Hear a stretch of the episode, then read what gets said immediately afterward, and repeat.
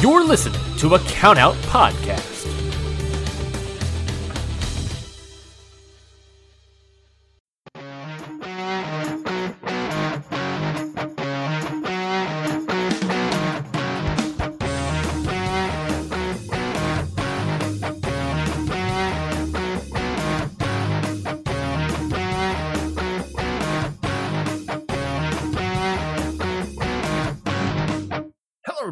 Welcome to Ring Post Radio, the only show that you know when when uh, one host has a request to move the date and time of the recording schedule, the other one uh, begrudgingly agrees and then stays up for 24 hours and, and about to be changed.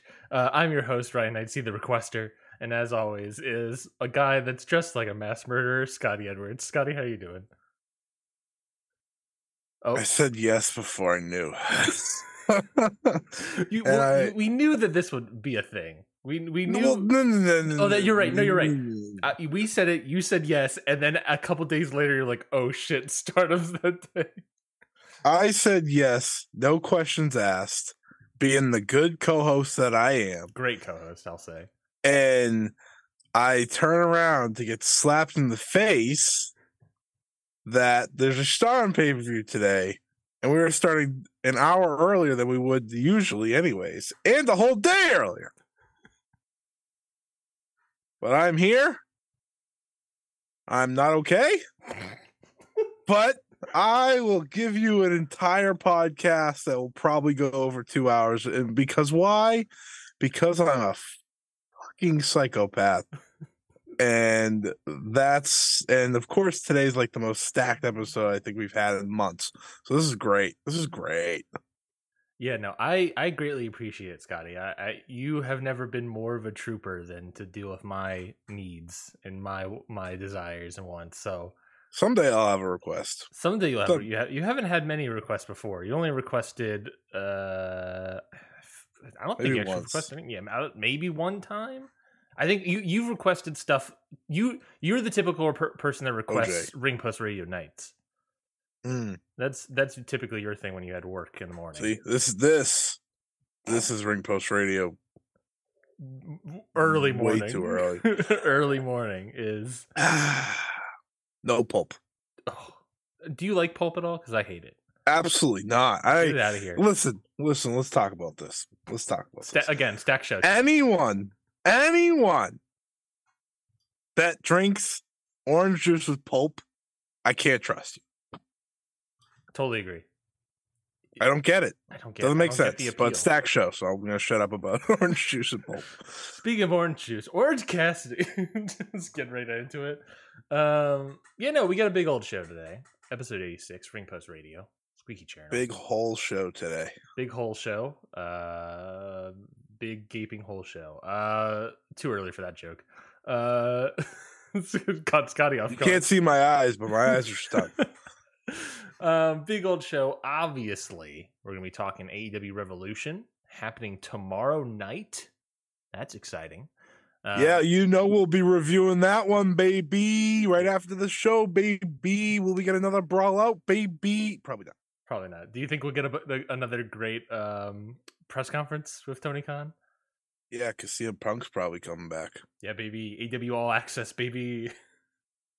Did you see that trailer for AEW All Access? Uh, I watched like a second of it, and then uh, I forgot why I didn't finish it. But I said, "Hey, Adam Cole's coming back that day."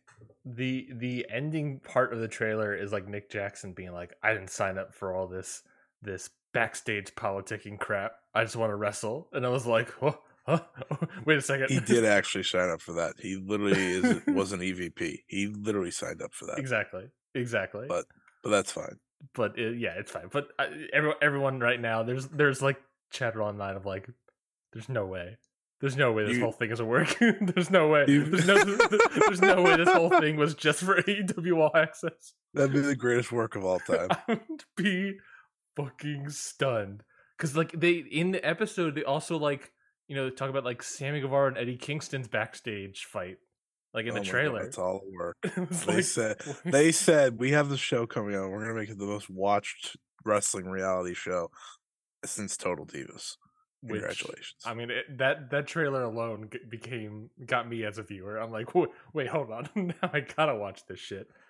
But anyways, we got a big old show. AEW Revolution, no pulp. Um, AEW Re- Revolution, New Japan Cup bracket slash the anniversary event. Anniversary event is really well. I mean, there's sh- there's parts of the New Japan Cup are on that anniversary event, but also one show, one match, which uh, I know Scotty is amped for. Um, but of course, we'll do our New Japan Cup bracket predictions. Uh, Scotty's going to pick Ibushi all the way. Uh, we're going to talk Ring of Honor episode one. Uh, we're going to talk Fantastica Mania, Mania Tour, which I thought was just a fantastic uh, Mania Tour. Uh, the All Star Junior Festival and uh, the Stardom Triangle Derby Finals, along with some news items. Did we miss anything? I don't think we did. I don't think we did. And, That's good. and my goal today is to push all that through and uh, get all of our. We will talk about everything. I'm here until we're done. Yeah, Scotty is here, and then as soon as the camera goes off, he he he immediately falls asleep. It'd be a light Yeah. switch.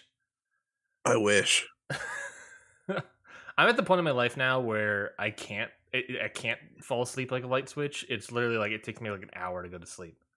It's I've bad. never been at a point in my life where it doesn't take me at least an hour to fall asleep. So I'm happy for you that you were at a point where a light switch happened.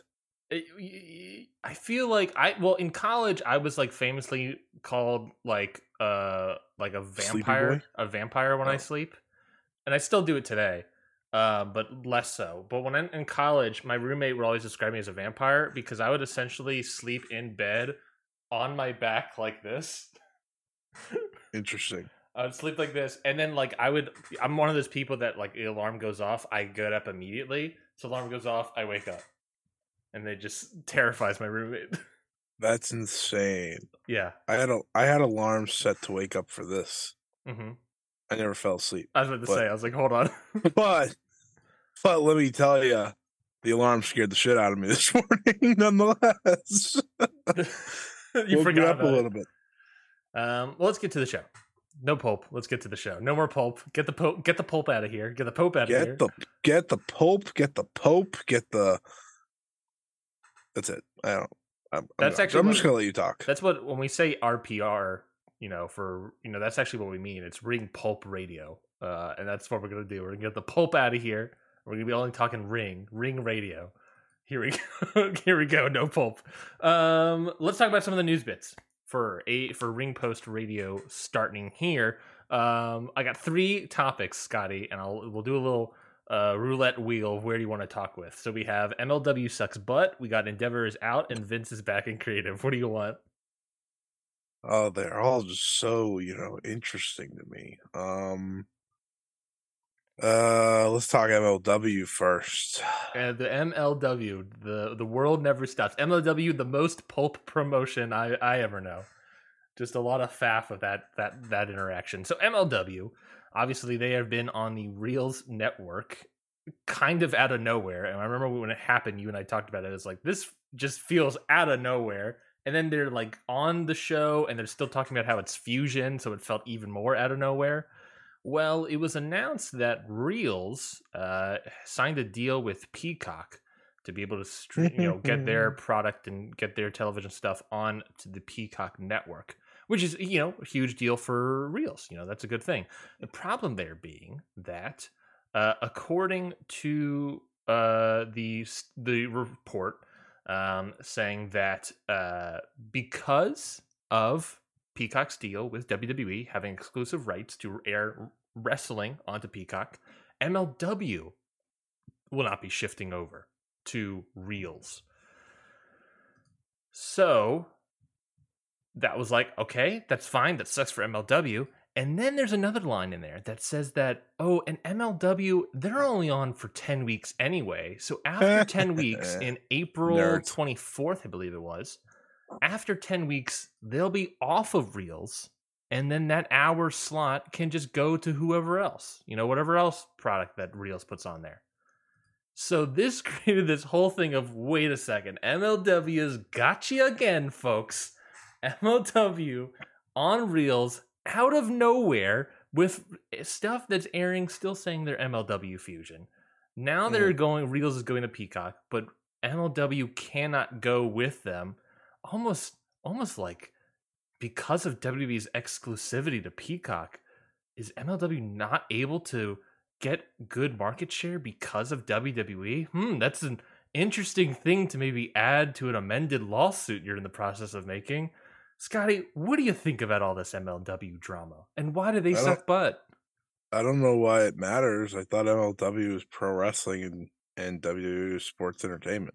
Great, that's a great distinction, and I agree. I if this I would literally put that in the lawsuit. this is like, you as WWE's lawyer. I bet like we they literally say they're sports entertainment. They don't know what pro wrestling is. Um MLW does suck butt. Like that this is a promotion that stinks. Like it's bad. It's not it's it's bad. The fact that they got on Reelz to begin with still stuns me to this day. The fact that we were having some weeks there where people were comparing that and impact. What? And they were beating impact once in a while, or I don't know. I think it's only been like three weeks now. Um,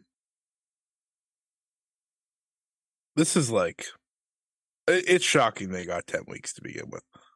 Truthfully, like what what has MLW done in the past year to make them earn a spot on Reelz? Besides, fail on the other channel, that uh, Vice, Vice, Vice they they failed on announced it Vice, as a TV thing. It was just a one-off TV special. which failed terribly. Yeah, I didn't really. I don't recall it drawing. I mean, even then, like this this Reelz channel is like they are. Reelz has like way more of a TV audience, you know, than Impact could ever have in terms of just like in households that carry Reelz versus AXS, and so you would you would have to imagine, oh, MLW would have like way bigger numbers than Impact, and they're like fighting to be on the same pace. Like Impact beats MLW some weeks, uh, MLW beats Impact some weeks. Like it, they're like on pace. It shouldn't be on pace. MLW should be way higher for what Mm. what you know network they're on. Uh, yeah, I don't understand, and I think that's part of it is that you know let's go back to conversations where we had last week. Um, that what if you know what if this whole MLW thing was just a a time buy uh where MLW just was like hey Reelz can we air on your network? Here's a bunch of money. And they were like yeah yeah sure. But they're like oh we only have enough money for 10 weeks. And like yeah that's fine. And then gave you 10 weeks. Like It me just- and I wonder if like maybe MLW Court Bauer knew about this Peacock deal coming together and maybe they're using I, I the reason I brought up that thing is like what if like the tinfoil hat guy over here is like, what if this is all part of the 4D chess game of, oh, we're suing WWE over the monopolizing the industry, and here's another instance, why another instance that oh, we cannot have our product go out and be a bigger thing, and we're going to get off of Reelz because of Peacock because of WWE. It's it's it's it's time the timing of it all is very very interesting and feels very scummy and it feels right up MLW's alley right up Court Bauer's alley Let me talk to you. You know, it's just to me. I look at MLW, and it's it's just stunning that they're the biggest pain in the ass to WWE these days. They're the biggest pain in the ass. Not AEW, not I don't know Vince's lawsuits. It's MLW. What? It, it, I mean, if this is a big whole grand plan to help them in this suit, congratulations to them. Way to think ahead. That's like uh that's like 7D chess that I could never play. I don't even know what that means. Um MLW gets more conversation for all these TV deals that they get and the WWE lawsuits, and yet no one still gives a shit to watch them. I think that tells you all you need to know about that product. I agree I agree well Except for you, maybe. I know you watched them once upon a mm, time. I mean I watched the latest episode I gotta watch Billie Starkz was out there. Shout out to Billy Stark. I gotta watch that John Hennigan uh, win, title win. You know I gotta go out there and watch it. John Hennigan won a title. He beat Davey Richards for the uh, MLW national title. What in the world? MLW, right. baby. MLW. We have so much to talk about. You have me talking about MLW. What are you doing? to me? you, I gave you the option. You picked MLW first. Do we have to talk about them all? Fair enough. Endeavor is out, or Vince is back in creative. What would you like to watch? What, what would you like to talk about? They all come together. These two just come together. That's so just start with Endeavor, and Let's we'll get into Vince, Vinnie Mac over here. So Endeavor, one Oh, of the so bright. one Endeavor, one of the many companies that uh, were in talks of purchasing WWE. Uh, the Endeavor CEO comments on that possibility with the quote, "As it relates to WWE, it's an unbelievable product." This is obviously coming from the CEO Ari Emanuel. Vince, you know, created a great business. We've had a long, long, uh, we've had a long-standing relationship with them over two decades. We're doing on-location business with them, streaming business with them. His business is really valuable but we're not going to do anything as it relates to changing our leverage position right now. And that probably also comes into the fact that, you know, recently the the quote unquote price, I guess, that Vince is asking for, WWE is asking for, uh, was nine billion. That's a little out of Endeavor's price range. And hearing this after the fact is not a good thing, I would say, for old WWE. So it looks like Endeavor is going to be out of the sale. Um, we've heard before that like Comcast and and a lot of those like networks are not really interested. Um, I don't see Disney or Netflix or any streamers like that being like a big possibility at this point. Um, so to me, we're looking at Tony Khan, which he already will need some other buyer to do that, or someone who has way a lot more money and could probably do it, the Kingdom of Saudi Arabia. So, Scotty, Ooh. as we ear closer and closer to the potential sale, or and I guess you should say there is the third option of the price was rated so high at nine billion, uh, specifically so no one buys this company, and that Vince McMahon just forced himself back into the company on the idea of oh I'm just here to help facilitate the sale, and then purposely set the price three billion dollars higher, losing potential buyers, and is now either facing selling the company to Saudi Arabia or not selling at all, which means oh I'm back in the company, and guess what? I'm already started being part of the creative. But you know that's that's a whole nother story. But let's just talk about whether or not you know how the sale is going. What do you what do you think if if you were a WWE board member, if you were a stock shareholder, and you were hearing like oh we're going to sell this company and you keep hearing all these companies being like, "Yeah, I'm not interested," and like everyone not just like super cold feet on it, and no one really being interested. And maybe it's going to happen, maybe it's not. But what do you think about uh, Endeavor being out of this WWE sale? They deserve everything that's coming to them. They're the ones that voted Vincent K. McMahon back into the board to begin with. So at the end of the day, or someone did. I know someone did. The board, the sl- you know what I mean. Uh, stakeholders, maybe not, but you know what? The board voted him back in. So you have them to blame. That's your board that you selected. You have them to blame for pretty much just giving in to the old man coming back. Um, uh, I think the inevitable, the inevitable, since the very beginning, is eventually going to hit us, and that is that sweet, sweet Saudi money taking over WWE, uh, which is you know disgusting and sad and awful, but here we are, you know, and uh unless the price goes down. Yeah. which you know is always possible. I doubt it because this is vincent mcmahon but it's always possible. Um i think the most likely story is he put it that high just so that he could get back in and not sell i think that's the most likely story Yeah. just because that couldn't be more vince mcmahon if he, he tried to be um I think it was something like Kevin Nash said that was like he, Kevin Nash believes that it's that high because Mm. it's one of the situations of like, oh, I'm not going to sell my house, but if someone if someone came to my house and was like, here's three billion dollars, I'm selling my house. yeah like it's like, oh, I don't actually want to sell the company, but if I got nine billion dollars for it, then sure, I'll do that. Who cares? Exactly. Yeah. So I think that's really the case here. I think it's he wanted to get back in. He said, This is why I'm here. Mm-hmm.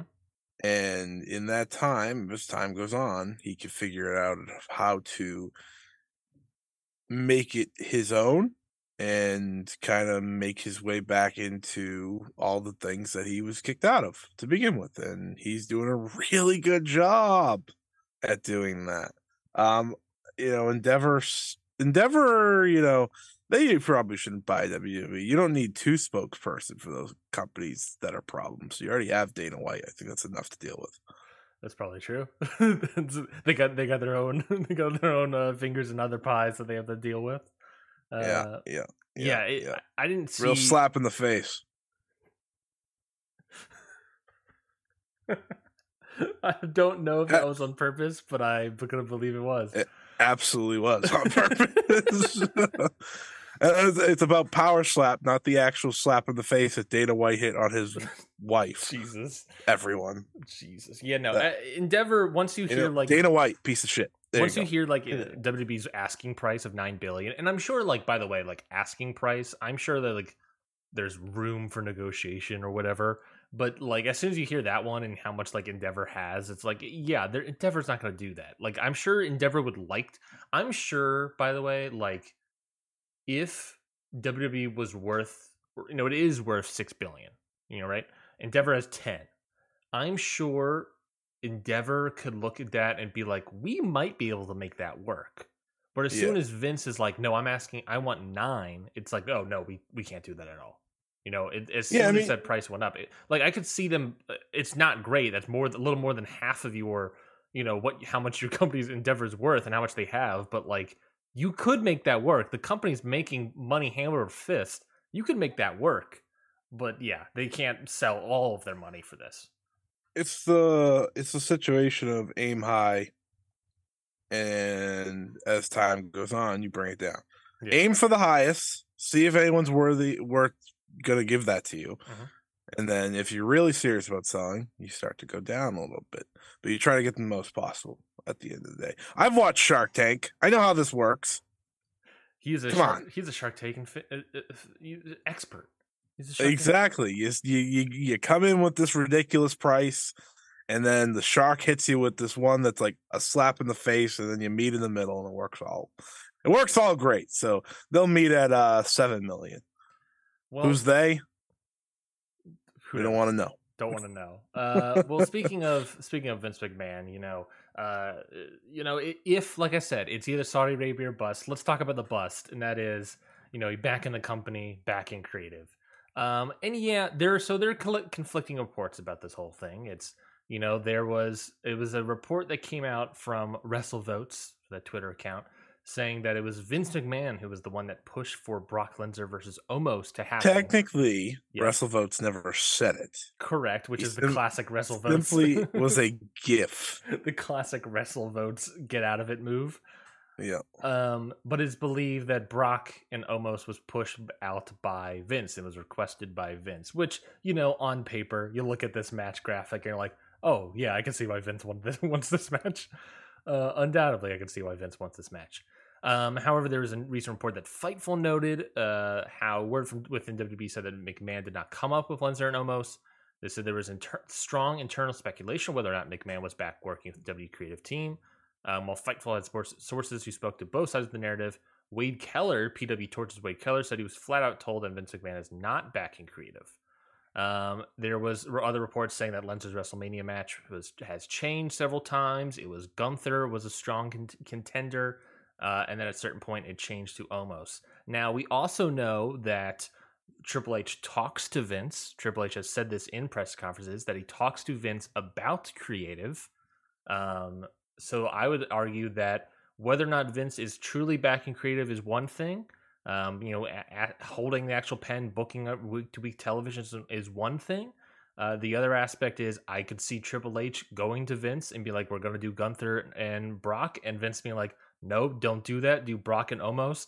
And Triple H is like, but I think this would be a good match. And he's like, have you seen Omos? And he's like, yeah, I have seen Omos. And then Vince is like, all right, then why are we not doing Omos versus Brock? I guess got to be the match. It'd be the biggest match in WrestleMania history. And he's like, oh, okay, I guess I'll do that, father-in-law. Um, so yeah, I think and then you know there's obviously the discussion of that Vince McMahon's Triple H's television has a lot of Vince McMahonisms all over the place. But I don't know. I feel like this is a classic, and I've read this book countless times when I was growing up. Countless times of if you give a mouse a cookie, I feel like we have been on that path. He's got himself back into the kitchen, the bakery. He's got himself back in the bakery and now giving him potentially let's say Triple H gave him like, all right, Vince, you could have this one.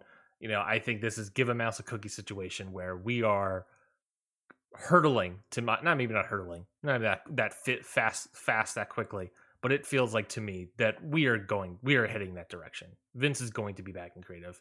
If he is if he is at least whether or not he purposely put that match together, who knows, but I feel like this is he pushed it um, he's not doesn't have the book, but he's pushing for this match. It it just I don't know. That's how I feel about it, and I think it's totally possible. I think it's I it's totally possible and not unlikely. We know it's possible, and so I think it's a give Mouse a cookie. We're gonna get down down the line. How do you feel about Lesnar Omos potential events back in creative?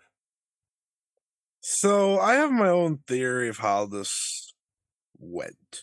Okay. Starting with Gunther.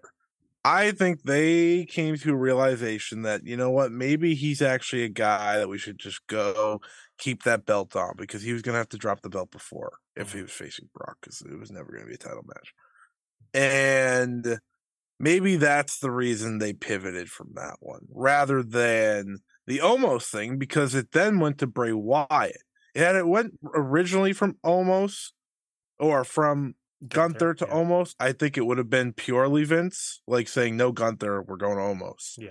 But I think maybe they saw something with Gunther and said, okay, we are going to keep down this path with him as champion mm-hmm. because he's not that far off from breaking the Honky Tonk Man's record either. Um, he's been a dominant champion. We're going to keep him in that role. We want we want him to be this monster guy. And if he faces Brock, he's probably going to lose. Next up's Bray Wyatt. Brock says, fuck no. Why the hell would I do that? I'm not touching an Howdy. I have had enough Uncle Howdies in my life. I'm not doing Uncle Howdies. Bray Wyatt's bad. I said no the first time few, five years ago. I'm saying no now. Um, and then I think the part comes in personally, where you know Vince McMahon has Brock Lesnar's phone. You know it. You know it. And you know, Vince may have said like, "Hey, Triple H, you know, you're looking for an opponent for Brock. Why not Omos?" And then you know, Vince is like, "Oh yeah, you're gonna make money with this guy because he's fucking huge, and you can have five of him, and it's gonna be great." And Brock's probably like, "Yeah, sure, whatever," um, because you know Brock doesn't give a crap. We can act like Brock cares. He doesn't care that much. Yeah. Um, he probably just cares about not facing Bray Wyatt. So I think, um, I think it was probably a natural change along the way regarding Mr. Uh, Mr. McMahon's involvement. Um, I do think that that Gunther match was probably considered, and then they had their realizations, mm-hmm. and then Triple H was like, "Okay, uh, where do I go next?" And then he looked at Bray, and for some reason he said, "Oh yeah, him and Brock would be good." And then he ran out of options after that, so he was like, "Uh, uh, uh, Vince, I need help. Um, and Brock probably, I'm sure Brock and Vince talked to make that happen. I'm sure they talk all the time. Yeah, yeah. They, the, we know Brock walked out the moment Vince got moved for, then he walked back in, but uh, he did walk out, so that was, you know, serious enough. But yeah, I, Vince is definitely has say. That's that's goes without saying. We know that. Triple H confirmed that. Yeah. Um, and you know, if I look at the WrestleMania card, this one definitely has Vince's fingers on it. I think Austin Theory and Cena has Vince's fingers on it. Mm-hmm. I think I know it's not on the card yet, but it's going to be. Sure. Um, but then there's matches like Rhea Ripley and Charlotte, which I think is clearly Triple H and there's Bianca and Asuka, which is clearly Triple H, and you know Cody and Roman. Uh, it could be both. You know, I think I think that was a natural story that they were going to go with no matter what. That was original. Um, you could argue that was originally Vince uh, Exactly. Vince because that was you know that was the Yeah. idea plan to begin with. Right. And it was again, I think it's the right play. I know Sami Zayn, blah blah blah, blah but whatever. Uh, that's that's gone. That's over. We don't talk about that anymore. that's dead. Uh, yeah, that's that's uh, couldn't be more dead in the water. Like Seth and Logan Paul. I don't know. What- I, I prob- think I think the probably bigger, Triple H. I think the bigger problem you're sort of alluding to is that like Triple H's booking is not distinct enough of a Yes. difference between his booking style and WWE.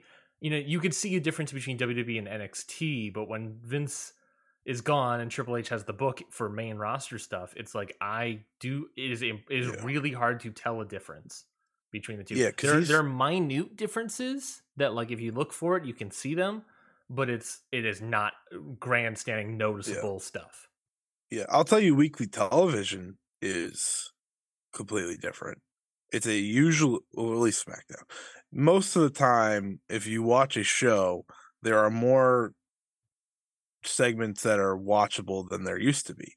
But that doesn't have me sitting here thinking and saying it's a great product. Yeah. It's just a better product from the dog shit that it was prior.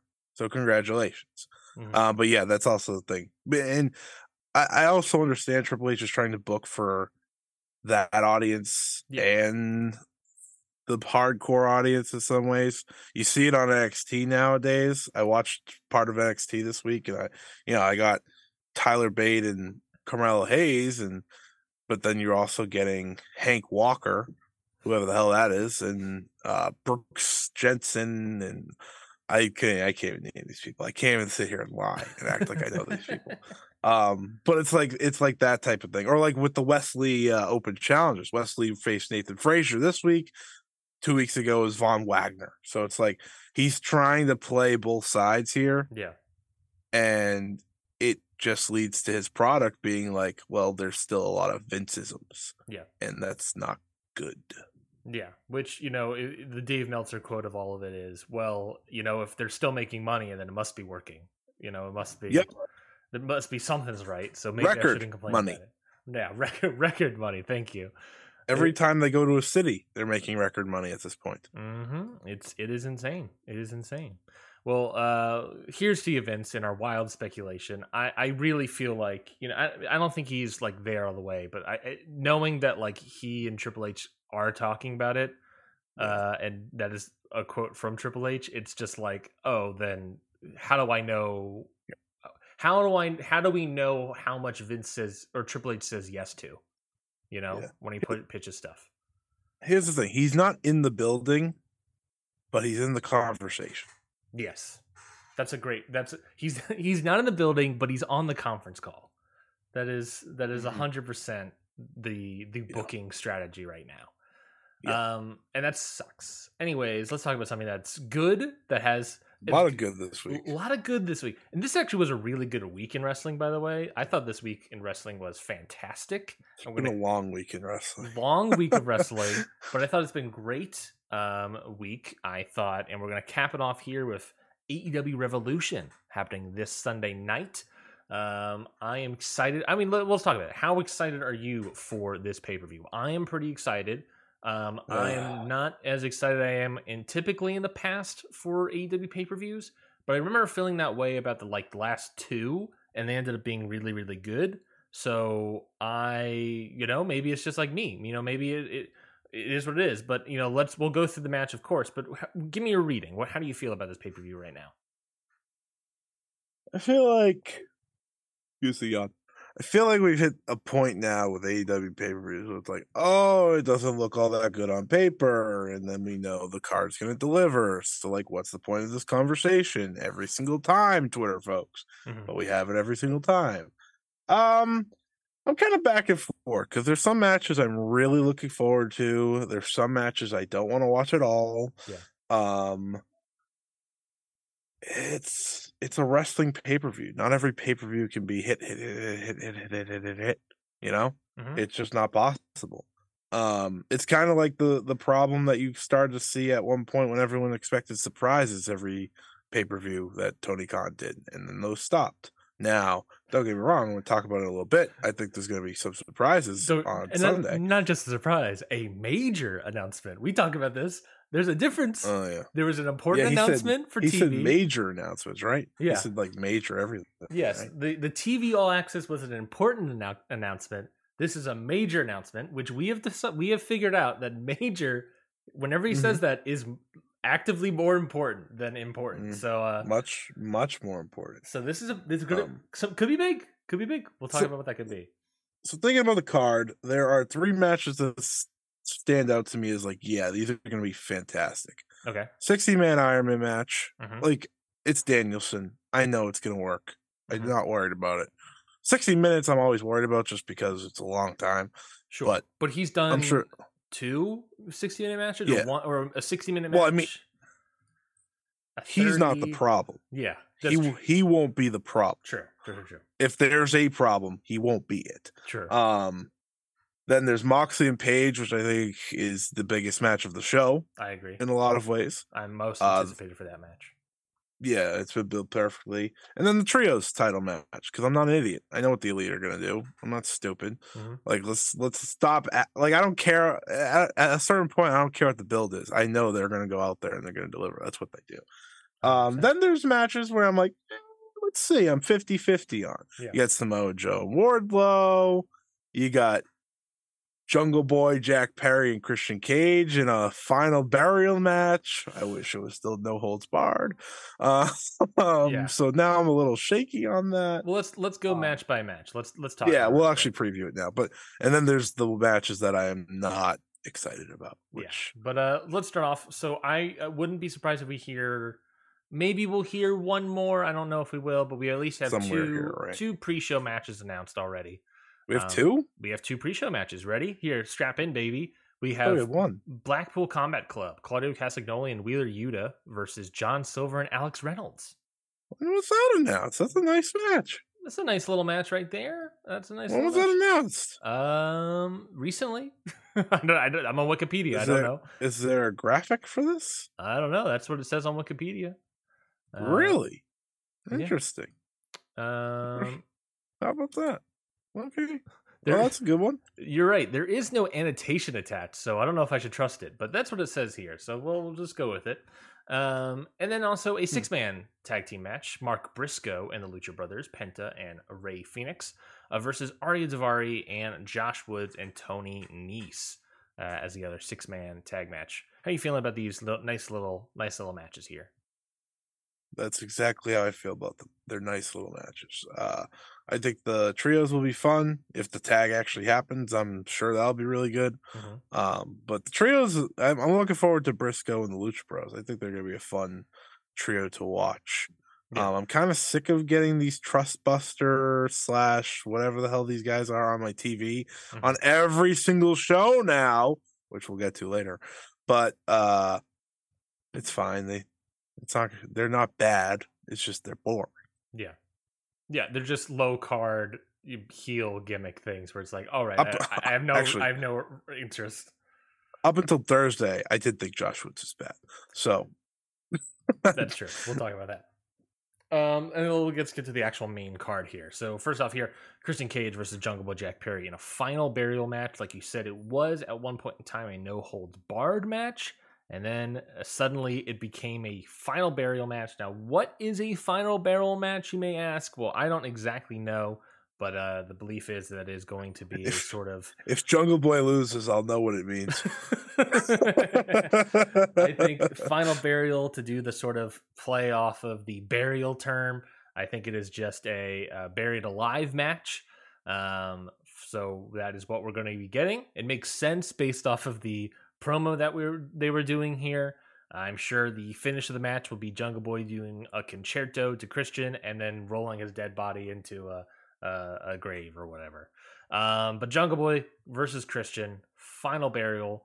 Um, they did a little video package where they showcase like their entire history and how it's sort of centered around the Con-Chair-To and Jungle Boy refu- uh, not being able to do it, refusing to do it at times, uh, and Christian being like, "Oh, I'll do it. I don't give a shit," uh, and then just you know knocking out Jack Perry loopy.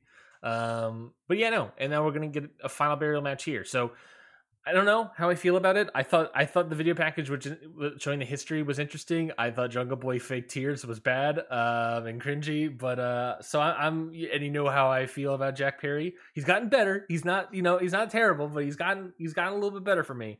I'm just I don't know I don't know I don't know I don't know about this match. How do you feel about it? I think they're going to have a really good match. Now that we've talked about it, now that I've sat here and thought about it, and I think back to that Luchasaurus match, the steel cage. That was and, a surprise. And, yeah. and yeah, and everything that's gone together to make this feud happen. This is this is the match they were always supposed to have. When you know when they had, when they first had that match and Christian Cage beat him in seconds because Christian Cage got hurt. Yeah. Right. Like that's what that's what was supposed to happen here. Mm-hmm. So this is the match we are supposed to have, and at the end of the day, Christian Cage is a very good professional wrestler, and he's going to do his best to, I think, to get Jungle Boy over. That's what this whole feud's about. Mm-hmm. Um, it, it comes down to the performance of Jungle Boy, but I think most times than not, his actual in ring is what's best about him. Yeah. Um, it'll, it'll be see how much they go down the soap opera route. You know, like you know, because that's the that's the danger with yeah. something like this. But if you kind of if you play to that Jungle Boy we saw two weeks ago when he attacked Christian Cage on the stage, yes, and now you just pull that trigger, should be great. Truthfully, like it should get to that next level. I, I I've never been more like hot and cold on Jungle Boy in the past two weeks. I was super into Mr. Jungle Boy coming out with two chairs, sort of like like all jazzed up, like, oh yeah, let's let's do it, baby. I was like, yeah, this is the kind of guy I want to see. This is how I want to see on my television. And then the week after that, he's on television crying, digging a grave. It's like, come on, man, what are you doing? Um, this guy is all over the place for me at this point, which is, I guess, better than nowhere on on the radar for me. Um, I mean, you're right. I, it's going to be a good match. I I think it's just like my the soap opera ness can at times be too heavy handed, and you're maybe it doesn't matter because it's pay per view. At the end of the day, it's going to be a good match. It's a final burial match, so we'll see what that looks like. Um, yeah, I don't know. It, it, you're right. It's going to be a good match. I, I'm maybe like a six out of ten or whatever on like excitement meters. Uh, so, That's where I am for the entire card overall. Probably six and a half now. I think it's gone up. Um, let's, let's yeah, I think it'll be good. I think it'll be good let's talk about it. The next match here. Uh, I know you're excited for this one. Uh, Chris Jericho versus Ricky Starks. Uh, Jer- the Jericho Appreciation Society are, of course, banned from ringside. At one point in time, this was everybody. Uh, then it got changed to just JAS. So, Scotty, I know you're excited. I know you're amped. I know you're hyped for old Starksy boy and Jericho one on one yet again. Um, I know you. I know you're amped. I know you're you're feeling like, oh, there's gonna be no shenanigans. You know, you know, there's now gonna be you know Big Show popping up. It's not gonna be Action Andretti or popping up. You know, there's not gonna be someone in a mask or something popping up. Don't. I tell me. I know you're excited for this match, right, Scotty? Couldn't be less excited if I tried. uh, I'm. I, there. There has come a point, Tony Khan, where you don't need to force a Chris Jericho match on paper. I promise you, this match is not going to sell your pay per view in any way, shape, or form. No one's going to look at this pay per view and be like, oh man, Chris Jericho's got a singles match. I got to have it. No one's going to say that with Ricky Starks. I'm sorry. Because this feud has been stupid. Ricky Starks beat him, and then they continued the feud. It doesn't make sense. Not just I would not tra- just has beat Jericho, but has beaten like almost every member I think of JAS. Except for like yeah, he even beat Daniel Garcia finally, so it doesn't yeah. make sense. I would trade this for Swerve and Keith Lee yesterday, tomorrow, the next day, and a week from now, a month from now, a year from now. Mm-hmm. Um, the fact that I have to watch this on pay per view, it doesn't feel like a pay per view match. It feels like a dynamite main event at the very, very most. Mm-hmm. That's a but good point. I, I can't wait for the shenanigans. for the folks at home, he put on his glasses in a very CSI Miami style. I wish I had a sound cue queued up to do the yeah, yeah. Uh, yeah, it's this match has always been pl- has been plagued by story, uh, in a weird way. That sounds like Chris Jericho's entire past two years like I'm not worried about Jericho putting over Starks or you know because that's what he does at the end of the day with a lot of these feuds. It's just that he he beat MJF Ted this feud. That's I mean yeah that's true. Um, but he he tends to put over like newer guys. You know like he put over Orange Cassidy at the end of it all, but that was in a, in a crappy match. Um, he'll probably put over Ricky Starks. He put over Action Andretti as it were. Um, you know, it, it's just these things of like he he will lose. Jericho will lose. It's just the build to this match has just been like weirdly convoluted because it's been always built around this idea of like I want to wrestle you to basically I want to wrestle you. Starks is saying to prove that I can beat you without any help. That you don't need any help, and I'm trying to be like, oh, you don't need it, um, which is fine but we also know that like that's he's gonna have help and someone's gonna get involved someone's gonna turn and join jas and it's just it's it's too convoluted of a story it doesn't quite work the pieces don't fit together and that's really what has deterred this match i'm sure again i'm sure it's gonna be a good match i feel like their first match was good so again it's not that good it's just you know, in a company that doesn't tell stories, this story is just too convoluted. Maybe if they told more stories, they would have a better sense of how to do storytelling. But, you know, they're just having a tough time with this one, guys. I think, you know, maybe we should give them a pass because of that. You know, one story out of out of none, you know, you gotta give they, they don't do this all the time. It's just they gotta figure out the storytelling, you know? I think the Action Andretti match was a mistake. To for whom? us. the, the, people I, at large. I, I don't think making him a guy was needed at this time because I think he's still very raw as a overall guy. Like he's not Parker Boudreaux raw, but he's he's raw. Um, you know, he can do the all fly, high flying stuff. He's good at that. Sure, sure. You can toss you can toss him in a ladder match or multi man. He's gonna shine. Sure. Um, but not as well as Komander did. Um, but like anytime he cuts a promo or something, I don't care. Like that that was a spot where you could add Takeshita to get a big win. Yeah. Or someone like that that's clearly ready for that spot. Mm-hmm.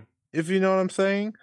Um I don't think the Andretti like if Action Andretti joins the JAS, that's not gonna help him at all in my opinion, I think the JAS has nuked Daniel Garcia into the floor after bringing him up because they didn't they didn't uh they didn't cut the cord on that. They just kept going and going and going and going and going. Um and the action Andretti stuff is where all this feud comes because yeah. that's when it went to Ricky Starks and so on. Ricky Starks needs to win. I don't know what's next for Ricky Starks after that, but he needs to win. That's that's about all I can say. Um, Ricky Stark seems like that type of guy that's just going to be stuck in the mud for the foreseeable future because I don't see him winning a title anytime soon. I I agree. I think he. I think the hope of this feud was to make Ricky Starks more of a star in terms of like putting him on like a path to get to a championship or world title. But I don't think this has done that. And I agree. I think Jericho storylines and stuff. What's great about them is that you're on TV every week and you get to showcase your stuff and try out and, and work with someone who has a lot of experience, who ultimately puts you over at the end of the day. The problem of it all is that, like you said, one point in time, Garcia was red hot, and then they just kept him in JAS and he's gotten colder.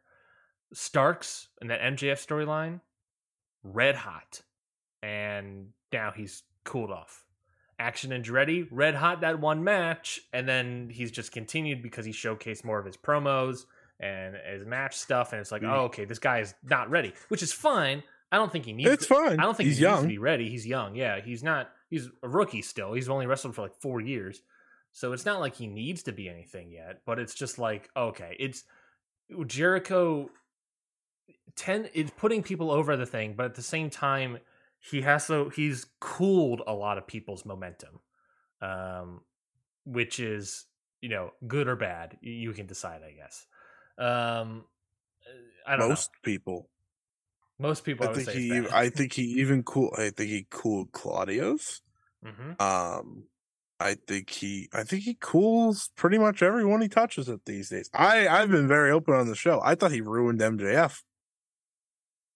I MJF needed that Darby match to get back on track, and then the CM Punk feud, obviously. Um, I forgot. I forgot how dire it was for MJF until that Darby match. Yeah, I'm gonna Uh, talk about CM Punk a lot today, folks. Just get prepared. Um, but yeah, this this match, Ricky Starks needs to win. If they do shenanigans and he loses, then gross. Um, this should all be to build up maybe a Ricky Starks TNT title match, whether that's against Samoa Joe or Powerhouse Hobbs. Oh, someone, would make a someone he's formerly in the tag team with. Interesting. Yeah, that interesting. that would be a that would be a few that makes sense because I think they still have unfinished business, right? They still have a third match Yep. to tell. Yes, So they it almost feels like that's too good to be true for the next pay per view because you can you you know Powerhouse Hobbs wins and then you could tell that story. Because Double or Nothing's not that far away, No, um, like two months. which I always forget about. Yeah, it's not it's not a long wait. So yeah, I mean I, I think that's the way they should be going with all this is Ricky Starks, then Powerhouse Hobbs wins, and then that's your kind of your Double or Nothing match that makes the most sense. Speaking about CM Punk, let's talk about the AEW World Trios Championship match. The Elite, Kenny Omega, Matt Jackson, and Nick Jackson, uh, taking on and defending their titles against the House of Black, Malachi Black, Brody King, and Buddy Matthews. Now, you know, we talk about story and all this stuff, and this match doesn't have like a whole lot of story uh, since it's only been built up in the past like couple weeks with really no promos on the Elite end. Well, no promos on the Elite end, and like I got a one story promo in House of Black. But this match is gonna be great. What's your story for me? House of Black needs to win. Agreed. Agreed. for their sake of their entire faction they need to win yes. otherwise everything they do is for nothing Yes. and the story that comes from that is a certain trio is now free to do stuff which of course is mr kenny and the young bucks and i don't know could lead to something here and there Mhm. just maybe a big feud, maybe a big couple matches. I don't know. But for this match alone, it's going to be great. No worry about that. Yeah. But House Black need the win. I agree. I agree. I think they need the win, and I, I see what you're saying. You're sort of alluding to the uh, CM Punk FTR of it all. I think at, if that doesn't fall through, I think this story could easily just be for the chase of the titles on the Elite's end. Um, Hmm. Even though they just chased them for seven matches in a row Well, against Death y- Triangle. You got to think about it. It's been since September that they've been stuck with these titles, in all seriousness, Sure, yeah. because they won them at all out. Well, actually, no, before that, they had the tournament Yeah. to get there, plus all out, plus suspension, plus coming back, plus seven match series. Like they have had a lot of this, then the top despite not being feud. around the whole time. Yeah. So it's okay to move on, and uh, a certain tag division could use the Young Bucks. That's probably true. That's probably true. And yeah, it, I think it's it's something that they need to they need to do. I I- think the lack of story for me feels like it's going to be story on the back end after the match. That's how that's I feel like that's what's going to happen. Um, Yep. So I I- I think we'll see what I, I think it's more of a this match is going to be great, and then everything else will unfold after that, and we'll get a better idea after the fact. Yeah. I think there's more story to tell between these two teams because I know there's no rematch clauses, but you never Well- really well- did any well- singles matches between it. Well, there are, and there isn't, but there are.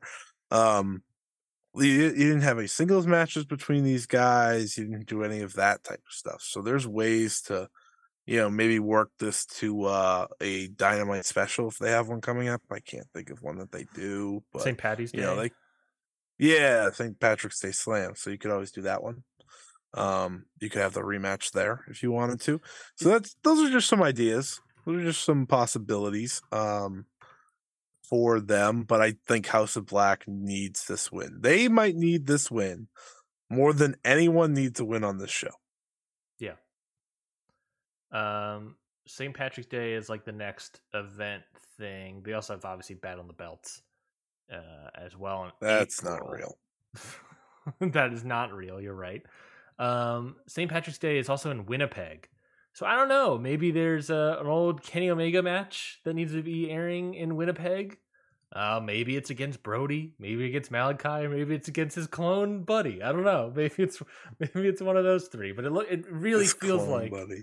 there's. Oh, and by the way, uh, it's not just that. It's Wednesday after Revolution is Sacramento, California. You know, Young Bucks country of California. The week after that is Winnipeg, Manitoba, Canada. Uh, so who man, it feels like we're gonna get some matches here. It feels like we're gonna get some matches soon. Yep. Yeah, I think uh, I think the black the House of Black get the win. I agree. Next match here is going to be three way for the AEW Women's World Title. Jamie Hayter, Saraya, and Ruby Soho. This match obviously built around this idea of who, which side is Ruby Soho on? Is it Saraya, the the oh former WWE outsiders uh, coming to the company? Is it Jamie Hayter, a, born and bred, raised AEW gal? What what is what's gonna happen? How I don't expect this match to be. I don't know. This match, the Saraya end of it, not gonna be good. The Soho end could be good. Jamie Hayter gonna be great. I I do not I that is that is my range of emotions about this match. This match won't be good. It's gonna be an absolute cluster. Jamie Jamie can't save this.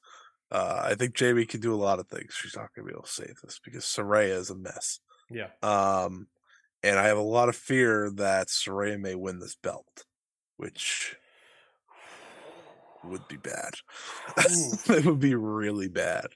It would be like that would be the ultimate one step forward, ten steps back. It wouldn't even be two steps back. That's like ten. Uh yeah, I just at that point, let's just bring back Thunder Rosa. I'd rather just do that. That's so true. Uh this the thing with this match. If I think well no, I know that Jamie needs to win. Like Jamie needs to win. You don't need to be changing the title here. This isn't even the story. The story isn't about the title. No. This is a classic so WWE story. Yeah, so it kind of stinks. Got a lot of stink to it. And I will lose my mind if Saraya is champion because she doesn't deserve it. She hasn't. Uh, she doesn't. She hasn't done anything to deserve. It. I understand she's a ratings draw one week. Congratulations, sir. I'm so happy your match with Skye Blue happened to pop a rating. Uh, guess what? it wasn't good. Um, She's been panned left, right, and center. Even the even the uh, owner of the company in press conference saying like, "Oh well, you know," when asked about how bad Saraya has been, essentially, "Oh well, you know, that's what happens when uh, you let them talk wherever they want for the first one." Like o- almost like acknowledging, like, "Yeah, I understand that people didn't like it." so, like like openly saying that this is not has not been good in this company. Like, I know we're just working towards blood and guts. Obviously, like that's where this is going. Sure. So why do we have to involve the title? It's there's no reason. I know why. The pay per view to sell. I understand that. But why couldn't you just have given Jamie a cool match? I don't know. That's what people are tuning into your pay per view for. They're not tuning in for Saraya. I promise they're not tuning in for Saraya. I don't know why they couldn't have done Britt versus Saraya versus Soho, and then do Hayter versus Storm. Yeah. I don't do understand why we didn't do that, especially when there's no TBS title on the line on this show, and that is the only women's match on the show. Uh, I understand why we could have done the two. Yeah, I, I, I, haven't seen anyone complain about that on Twitter yet. I don't think they realize that this is the. I looked at I looked at it. And, well, yeah, it's because like the other one's Jade, and I think everyone's fed up with Jade too. Yeah. So it's like ah well shit. Yeah, there's no win-win here. Oh, the win-win um, is you do Britt instead of Jamie here, and then do Jamie versus Storm. You know that's going to be a great match that everyone's going to be excited about. You know, you cut you cut move Jericho and Starks to. I mean, I, I get why he's on the pay per view, but you move him to the TV, do that match there Maybe do Smojo versus Wardlow on TV as well. That you know you do that and just put in a Hayter Storm instead. You know, instead of do a WWE ass triple threat match for, oh that is God. not about the uh, belt. You know what? I'll just say it now. I was gonna wait till the tag team match, but I'll just say it now. I am sick of all the pay per view matches being multiple people.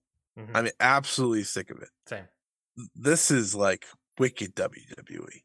Yeah. This is it's mostly it's worse because you have so many less pay per views, right? Like so, the last pay per view you were fine. You had one on one women's match, Mhm. and you had a, I think you had uh Swerve in Our Glory and the Acclaim, so that's fine. Mhm. The pay per view before that, you had the big Fatal Four Way for the women. Yep. Um, you had Swerve in Our Glory and the Acclaim, so that's fine. But my point is, is that having multiple ones of these on one show stinks. Mhm. I don't like having one, and now we're having multiple. Um, I hated when i- they did it with the world title when they did Omega, Cassidy, and Pac once upon a time. I didn't like that either. Yeah. Um, and they just they just keep doing this, and I I get that the Ruby Soho part of this kind of does make it that's true, but I like your idea better. Just do that, and then do Tony, do the rematch, call it a day there. Yeah. But that's not what we're doing. Instead, we have this. It's going to be messy. It's going to be ugly, and I do fear that Saraya is walking out as champion. Saraya has Saraya has been an active harm to this company, and she feels like she might be winning a title here, or at least you know. And I think that maybe that's the thing. This feels like And WWF. people say CM Punk's the problem. there's there's been maybe that's the problem is that this match is very WWF booking to it, and maybe that's why we're like, oh, Saraya's gonna win because that's the dumb option. Because Mm. you know maybe that's true. You know maybe that's the reason we feel that way is because that's it feels like a WWE match. True. Anyways, let's talk about a match we're actually excited for: Texas Death. Jon Moxley, Adam Page. I this is my most anticipated match of the entire event. All of their matches this past couple months have been great. I have gone four plus stars on every single one of them. Uh, they have been just putting out great work. Their promos, obviously, promos the entire time are great. This last one of Moxley was just out of this world. A fantastic, like super memorable moment of this guy screaming about this match, bloodied out of his mind on the stairwell and just dripping onto the concrete below him. You have Adam Page who's cutting great promos. That great promo about his kid, I'll never forget that one. Um, which I, that didn't even air on television. Now that I think about it, but that was that you know that's a shame. But that one was fantastic. Uh, it's just so good. This story, this build of just two guys that just want to kick the crap out of each other has been built so well, and their output has been so good in between that that this match is only gonna be great. I am super excited, and not just gonna be great. It's also Jon Moxley in a Texas Death Match, so you know he's gonna kill it. And it's Adam Page who's done th- two, I think, at this point, and won both of them against Lance Archer and Adam Page. His match. Adam Cole. So yeah, it's becoming his match against Jon Moxley, who we know is a good deathmatch guy. So it's very excited, very very excited about this match. Everything about this match screamed professional wrestling to me, uh, and I'm super excited, super excited about this one. It can be AEW's greatest match. Yeah. I, I know that's saying a lot. They've had a lot of great matches, but the way you've told the story, Yeah. what we've seen so far in their matches, add in the Texas death aspect, something that plays to both of their strengths, and following these great promos, and you're gonna have all that emotion while watching this match. That's what matters the most. That's why people say that Hangman and Kenny versus the Young Bucks is their greatest match, or you know something else. You can go, you can pick whatever you want, but that's I know that's a favorite, so Sure. I'll say that. That's because there was story behind it. Well, this has all the story behind it. It has the perfect match stipulation. You just need to tell the story right, and that's what they do. Is that these two are very good at telling the story. Hangman Adam Page, by the way, he's back to being that top babyface. He couldn't be more back to being it. Uh, he's been absolutely phenomenal. He's this just entire he's just feud. slightly different. He's just is it still top babyface? It's just slightly changed He- in terms of style. he has the tick now to him that I think you wanted to see when he was champion. Better than the tick. He's got the dog. He he sure does have the dog. And maybe he's out there something to prove. You know, his name's getting tossed around a lot in stories these days. Has been for months. And he's been good. He's been quiet. He just keeps trucking forward because that's who Adam Hangman Page is. So, what's the best way to shut people up? You go out there, you put on one hell of a match. That's something he does really well. Um, Jon Moxley does really well. I legitimately think this hit. Not only do I think and think this will be the match of the night, I think it can be AEW's match of the year, no question. And I think it can be much more than that, depending how far they're willing to go. Um, I I can't wait. I'd give them I'd give them 25 minutes of just beating the ever living crap out of each other. Yeah. And just let the and I would do it early when the crowd's red hot. I wouldn't wait too long. You don't want this match near that 60 minute Iron Man match. No. It you don't want it in the 60 minute one, but you also don't want it like necessarily in the lull. It could work in getting out of the lull of the pay per view, which you know There's so many matches that are lulls that I don't think they have to worry. Yeah. No, what I'm saying, like the, the the issue of that is like you want it to be the match that gets you out of the lull in case of like the match the crowd's not super into it, but you're waking up the crowd to get into the Yeah. last half of the Just show. Just kick the show off with it. Yeah, I don't see why not. It's either this or the elite match, I think. I agree. I think I, I could see them opening up with the elite, and especially if it's This is a little too bloody. Maybe you don't want to start off with this. That's true. Yeah, that'd be eight eight p.m. bloody. You know, I guess. Yeah, and you got to reset the rings and stuff that you just set up. Maybe you want to wait a little longer. Mhm. Um, but it should be absolutely fantastic. I cannot wait for that. yeah, this is my. I, I'm super excited about this. I cannot wait. I almost forget that they've already had so many matches. They've had three already, and all of them have been fantastic. This there's no reason this won't be great.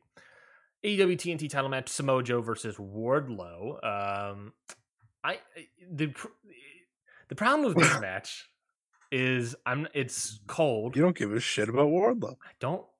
I he cooled off immensely. I don't like the haircut. Oh, Uh, it's bad.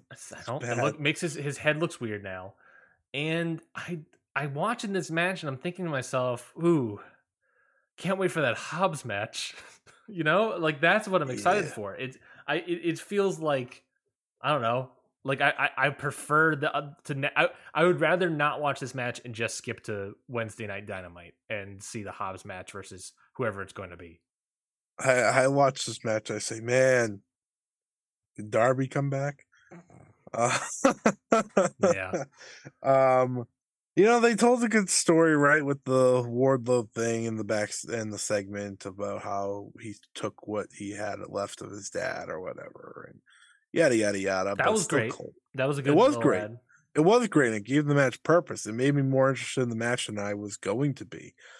But it's still a pretty dull match. Um You don't have Wardlow win this, I'll tell you that, because Powerhouse Hobbs is waiting on the other side. And if you do that, then Powerhouse Hobbs isn't winning. And that would be stupid. Mhm. Um, you have to really rebuild Wardlow. I don't know how you do that, but giving him this title will just hurt him, I think, more than anything. Because it will Uh, also think- signify him as a transitional champion. Yeah, unless assuming he just Hobbs beats wins, Powerhouse Hobbs, which I won't. which like. would be again bad. yeah, Um, I think Hobbs has made himself red hot. yeah, At least he's built himself back up. At least. Yeah. Um. So I'm hoping. I'm hoping that uh Joe wins here. We move to Hobbs. Hobbs gets the belt, and Hobbs finally gets the run. yeah. I agree. I agree. And Joe's been good, you know, for the most part. It's just the Wardlow of it all that isn't as good. Um, four way tag team match for the AEW World. Joe's also a champion of another show, so That's also true. You, I, I- think no matter what, Joe is going to no longer have the title at some point. It's just versus Wardlow or versus Hobbs. I think that's the question. Uh, four way for the AEW World Tag Team Title match. Uh, I know you're excited about this one. Uh, the Guns, Austin and Colton Gunn versus the Acclaimed, who are doing a rematch clause, uh, versus Jay Lethal and Jeff Jarrett versus Orange Cassidy and Danhausen. I understand. I'll start first because I know what you're going to say. I understand the idea of it not being great a match on paper, and I agree. And I think part of it, and I wonder, I was thinking about this all week that I was like, I wonder how much of this bad match is because we had two shitty battle royals. You know, like if if those matches were better or they were just different sing, different tag matches. Battle royals are bad. AEW does battle royals really bad, Not all the time. They've had good ones in the past. but They- they've done so many that most of them are bad. They've get, they've gotten to the point now where it's like I can tell you which ones are good and which ones are bad. They they, they- These they've both were bad, they- and both they've of them were they ruined their casino gimmick this week. that so was doesn't- frustrating. I think I think the Kingdom were supposed to be the Jokers. that was supposed to be the big surprise. That would have been fine. Yeah, Though they announced them beforehand, so true. they just did a Royal Rumble gimmick. oh, it's so bad. But yeah, Um, I, I, I this match not good on paper. I, I I understand that there there is story applying to all of this. All four of these teams have had interactions before and have been feuding with, with each other before, and that's good. Hey, we're doing Great. story. You can't yell at them for doing story, but uh, you can yell at them for not putting a, a great match together. And Scotty, I'll give you that floor now. Yeah, the fatal four way tag on Rampage had story. They all interacted with each other in the Battle Royal. So by default, they also had a story. This match sucks. There is nothing redeeming about this except for Jeff Jarrett. And if that's what you're doing with a tag title match, you've messed up. Uh I don't give a shit about the guns. We know they're transitional champions. We do. You- you- You're not giving them a long reign. You're just having them hold the belts long enough until someone's ready to come back. The acclaimed, I don't care about them anymore. I'm done. I'm done with the daddy ass stuff. I'm over it. Been over it. Jeff Jarrett and Jay Lethal, I've seen them lose a hundred times, so I don't even know why they're in. I know they won the battle royal, but I've seen them lose title matches now twice. Why? Why are we doing it a third time? Danhausen and Orange Cassidy, get the fuck out of here. Like, I can't stand these two. And I can't stand even more that you had a battle royal that had the Kingdom, that had Aussie Open, that had Blackpool Combat Club, Mhm. that had Rush and even Preston Vance. I think Preston Vance stinks, but you know, whatever. Yes. Rush is still good. Yep. Um, you had all these teams, and you went with these two Amazing. after Orange Cassidy wrestled earlier in the night. a team that even though they're in the same group together in that night were a makeshift tag team Mm-hmm. Yeah, we're not planning on being in the battle royal until that This has so much WWE stink on it. It's not even funny. Yeah. Especially the makeshift team. yes This is the WWE WrestleMania. We need to have a tag title match on our show. And here's a bunch of teams. We'll just put them all in there and we'll see what they do. Sure, maybe this year's WrestleMania will be different, but every other WrestleMania isn't. I literally could look up what the tag team title match was last year, and I'm probably, you know what? I'm going to. Now I'm angry. What was WrestleMania? 38? uh, 38? yeah i think so Yeah, yeah. Give me a second. Give me a second. Let me let me let me cook. Give me a second. I, i'm gonna Last year was no, I got it. I got it. I Oh, got it. got it RK Bro defeated the Street Profits and Alpha Academy in a triple threat match. i don't remember Exactly. about that match. And you know what the other tag title match was? The Usos defeated Shinsuke Nakamura and Rick Boogs. oh that was a match where rick boogs got super injured Yeah. Yeah, he did. He's But my point is- just now coming back to wrestling The problem is there's no great tag team here in terms of in-ring prowess. The acclaimed are good. Yeah. But I don't think they're I don't think they're i don't think you they're know great the Young Bucks, FTR. They're not them. Right? I, would, I don't want anyone to win this match. i want jeff jarrett and jay, jay lethal to win That's a problem though. That's the problem. agreed You want the you want the other heels to win the belts. Yes, they're the most entertaining of the group. Yeah. right now. Sure, whatever. Sure, Get, go crazy. It doesn't matter. Like, I don't like any of this. I don't like it. I don't want to watch it. The fact that I'm I'm gonna have to watch it, I have to review it hours later. But like this is the ultimate piss break. Yeah. I wish the best friends were in this because if they won, I'd be fine. It would make more sense to me, but I understand that we had to beat them up and take them out. If they were the if they were the team you were doing the guns run for, that would be fine. They've Yeah. done their time. Give Yeah. them a title run. Give them a token title run. Go crazy. Best friends would also have a lot of fans interested in that match, and also Yeah. I would love and Trent would be the workhorse of the match. I was gonna say Trent would be the best person in the match by far. Chucky T and inter- any interaction between Chucky T and Jeff Jarrett would be fantastic. Yeah. but instead, we have the guns, the acclaim, Jeff Jarrett, and Jay Lethal. Like my hope is that the whole thing is someone gets beat down in the back. That's my hope. I hope that's a, and it ends up being FTR that did it to get in. Mhm. I want the ultimate WWE stake of the smoke and mirrors now. I need I do it, need something to into it. save me. The, you know one of the reasons why the acclaimed. Can I do the hot take here? Because we don't talk about AEW that much. Um, well, that's that's not my fault. That's true. Um, I didn't like the acclaimed title reign because Me either. I feel like the acclaimed Our gimmick. Feel too WWE. They are Ooh, mostly a ooh, gimmick and mostly an ooh. entrance. They are great wrestlers, Ooh. but they are mostly they're they are more the two things. And their reign of all these like promos of like the the walk of how hall of you know a walk of fame hand butt signing thing and the celebrations and birthday celebrations all this stuff felt very WWE to me and I walked away watching them being like you know AEW's made a great tag team here but the acclaimed are just better suited for WWE I think I think I think if they went to WWE they would be all timers in that company legitimately I don't. I, I think they'd That's be fair. fine. I think it'd be they would be just another tag team because they don't care about tag team wrestling in WWE. Well, that's so, true. That, So I think that's the main problem there. Um, I'm saying, they'd I'm saying you cool got you got the you got a better rapper than Enzo Amore, and they're and that was super over, and a better team than Enzo Amore and Big. Cass. I get you. You, you, you got you you. got something there. Yeah, I just I didn't like the reign either. I've said it week after week. I was done with it, and then they gave the belts to the guns. Um, my problem is that this was this is supposed to be the best tag team division in the world. Correct. It is the best tag team division in the world. But you have none of the teams that make it that in the match. You don't have the Lucha Bros.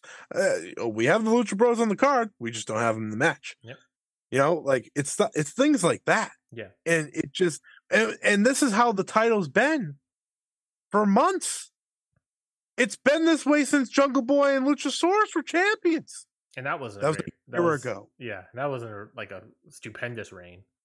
Right. The Young Bucks had him for two seconds to get him onto Swerve in Our Glory. I thought Swerve in Our Glory did a good job, but they didn't get real challengers. They lost the belt immediately to the acclaimed, Yeah. pretty much. Their challengers were Tony Nese and shithead McGee over there, Josh Woods. Yeah. That's what their challengers were. That's the problem. The best tag team division in the world isn't allowed to be the best tag team division in the world. The best tag team in AEW last year didn't touch the titles once. They didn't even have a tag title match. Maybe we get the Lucha Bros way upon once upon a time at the beginning of the year. Yeah. But- We don't count that. I Yeah. forgot the Lucha Bros even had the titles mm. until now. I did too. So that's my problem. They need to just get the tag division back on track. I'm not saying you just got to sh- hot shot the belts to the Young Bucks, no, but I am saying you got to hot shot the belts to the FTR. it it feels like one of those matches where like here's a bunch of like our homegrown stuff and people that the bookers really like but they haven't reached like star levels yet like it's like when like a you know when uh I, I think about this you know an, an a late stage triple h nxt obviously pushing kyle o'reilly to be like a next world champion Yeah. in the time I was like, I don't think Kyle O'Reilly is like a big star to become like world champion or whatever. But like everything in the promotion like makes sense and is guiding you to that thought of him being world champion. You're like, well, yeah, I get why you think that and why we're going this direction, but it doesn't feel right to me. This is what it, the Mm. this is what the acclaimed, the Gun Club. It's like I get why they're being pushed. I get why they're important to this company, but they don't feel like stars. Versus like Mhm. other people on this roster, like the Young Bucks, who have had the titles before, and I get maybe why they're against it. And we're, we're building up the trios division, like the Lucha Bros, who are just coming off of trios title reign. You know, maybe I, maybe that's why they're out of it. And- just all these other, but like a bunch of other teams, FTR, who are again also out, and maybe that's part of it is that they're down stars and they're they're outside of the booking cycle. We they had to do other stuff while we needed something in the tag division, so we did the acclaim because they were hot. But they it's been too long and it hasn't been working too much and it's just I'm, I'm not into this i'm not into this it's, it's not working I can't believe I'm gonna say this. I would have liked if Sammy Guevara and Daniel Garcia were in this match. that would be good too And I don't even like Sammy Guevara, but I can sit here and admit that. Top Flight should have been in this match. They're a team that's gaining fans, and they've had a good year so far, and they are not in the match. Like they have teams that are healthy and ready to go. I saw them all in the battle royals past two weeks. We just didn't use them. Yeah. It- but and that's the other thing we should say they didn't use them because they went with story right they went they went with the story pick of all we- story these that they put together in the past week. Yes, no no no no these teams have all been feuding for in different variations for best months now. friends have been feuding with everyone. not everyone. They've been feuding with. They did feud with the acclaimed, I believe, at one point. They also feuded with uh, the uh, uh, Jarrett and Lethal for the past month or two. Um, Uh, it all stinks. not I should say the best friends have not really. I mean, really, it's just Orange Cassidy is just the best friends at this point. Um, Ugh. but yeah, no, they they've been feuding with Jeff Jarrett and Jay Lethal at, at, at times, uh, and obviously now they have a little bit of beef with specifically the Gun Club, um, for taking out Chucky T and uh, Trenty Boy. Um, so they're they're going for story. They didn't go with a Ugh. banger of a match because they went with story. Do we fault them for that? Well, to me, the story doesn't quite click for me. I get why again, I get why you're doing this. It makes sense that you're doing this. I'm okay with you doing a story for the match, but it, it doesn't it's not clicking. It's not clicking. The one time they go with the freaking story, it's the worst possible story to go with. Oh my god! Should have just did. st- I know Darby's gone and busy doing a stupid show, but Sting and Darby would have been perfect to win these belts. I agree. Let's keep Ugh. let's keep moving because we don't have a lot of time and we're still on the first topic. MJF versus Brian Danielson, uh, AEW Iron Man match here. Uh, I mean, we already sort of talked about it. This match is going to be fantastic. This match is going to be great. Brian Danielson's going to be great I-. Actually, need to say, I'm a little nervous. Really? What are you nervous about? Brian Danielson's pay per view matches are weird. They are weird. They, are never weird. are as good as they should be. Mhm. His TV matches are. They're all they're almost always way too good to be on TV. So that's like the little thing hanging in the back of my mind. It's like, well, I maybe like- I should be a little careful. I like how you're worried about Brian Danielson and not MJF. It, it well, I am worried about MJF. It, it's not that I'm worried about Brian Danielson. I'm just worried about like this weird thing that's happening with his pay per view matches. Mhm. It's obviously not him. It's just it's just something going on with them. I don't know. It doesn't make sense to me because he's out here having a wrestler of the year year, and I'm sure he's gonna have a great match here. It's just like, eh, keep this in mind. I am worried about MJF. I uh not because I don't think he can do it. Yeah. I just I'm a little concerned how much he leans on heel stuff. Sure. Um I would just want this match to be an extension of the Darby match. Yeah, pretty much. Like just make it great and- wrestling. Yeah. And then at the very last second, MJF does some dastardly thing and gets a win. Yeah. Or he can just lose. Dude, this is a pay per view. Brian Danielson's not going to win. No, I know, I know. But it, would- it would be nice. It would be. It would be a fun. It'd be a fun twist if Brian Danielson randomly won. Agreed. I can agree to that. I think that means that's the concern for me in this match is how does the finish work and will the finish upset AEW fans for having Brian Danielson lose? I think that's where I'm more concerned. they have to have a big angle at the end of this, right? Because this is so predictable. You know, Like, it- how many how many people actually think MJF's losing? I feel like there's a lot of people wanting Brian Danielson to win, but I don't Sure. think there's a lot of people thinking he MJF will lose. People always want Brian Danielson to win, though. Like Sure. that's just that's literally just Brian Danielson's career. Sure. So like, it's got to be something. It's got to be something. There's got to be some sort of angle. If only there was like a guy that was healthy, that maybe was available, that maybe, you know, Jay White. Yeah, baby. now we're talking. The catalyst of professional wrestling. We know he's out of New Japan now. So now we got to see him in old, old Jamie all showing up at Revolution. Maybe he's the major announcement. I would be very happy if Jay White walked through the door to, uh, tomorrow. I'd be very happy. Me It would make my, it would make me jump with joy Same. because I think Jay White would be so good at AEW. Um, though MJF might be a little scared because then he's no longer the best heel. Um, but, you know, they, they could use another top heel like that. They could. They could. Um, wasn't Adam Cole's match originally supposed to be on the show? I know it's all access now, but wasn't it originally supposed to be Revolution? It was originally supposed to be Revolution, and then they instead tied it up with All Access to do that instead. Yeah, that stinks. Yeah. I don't know how him wrestling on that night is going to make people watch All Access. I don't think that would change anything. I think people are going to watch All Access because they're going to be interested no matter what. Yeah. And I think if you're going to promote All Access through Adam Cole, then you probably need them to have like a good storyline to like kind of build interest in All Access. And if only there was a guy that was in the match that got him concussed in the first place. Mm, man, We're not if- going to get Jay, are we? Jay White, we're not going to get him, but uh, It would make sense. it'd be nice. It would It'd be be nice. nice to think. But when we get CM Punk, Yep.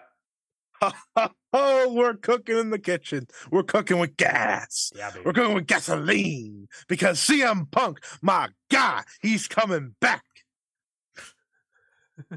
I want. Wink, wink, wink, wink, nudge, nudge. I couldn't give you a bigger wink, wink, nudge, nudge, people, if I could try. Yeah, and it's not like he isn't winking. It's just his eyes are so wide open from being awake for 24 hours. Yeah, I gotta, I gotta keep him open when we're doomed. Gotta keep him wide the moment open. he closes them, he's, he's asleep. So I can't, I can't do it. But uh, even one yeah. eye, it doesn't work. yeah, if Cult of Personality hits on Sunday, AEW's fixed. If, if Cults of Personality uh, opens on Sunday, then that's how we're opening our uh, Patreon live preview following the show. Live review, not Live preview. review. Well, No, we're gonna do we- pre- we we're gonna preview we show. just, we just did the preview. No, we're gonna do a live preview of Dynamite after the show of Revolution. Oh, nice, nice, nice, nice. He'll probably have actually he'll probably have the entire card announced by the end of that pay per view. So you're probably right. But yeah, uh, we're going to do that. That is uh, on the one dollar tier. Uh, that's what we always do: live uh, reviews of uh, Revolution of the AEW pay per views on our one dollar tier of Patreon.com uh, slash Countout Pod. So go check that out. Subscribe today. All you need to do is be on the one dollar tier. That's one dollar, and you can hear our thoughts on this show. And that's the only place where it's going to be. That's where it's going to live. So go check that out for a dollar. Yeah, folks. you can see our reaction, reactions at live time. It's hear- more fun than the the podcast feed. Yeah, it's it's more fun. We got a blast. We have a blast and a half and two more But halves. please listen to that too. Yeah, we'll listen to everything. We'd appreciate it. Listen to everything. Um, let's move on. We got a lot, not a lot of time, so we're going to blast through here. New Japan Cup it was announced. Uh, New Japan Cup was officially announced and is starting this Sunday as well. You're going to wake up Sunday morning to New Japan Cup, baby. Uh, we got several matches already set in store. So we'll do our typical thing of going through the bracket and making our predictions of who we think is going to win this I year's New Japan Cup. And thankfully, smaller grouping this year. Way smaller than last year, which is like 64, 32, something insane like that.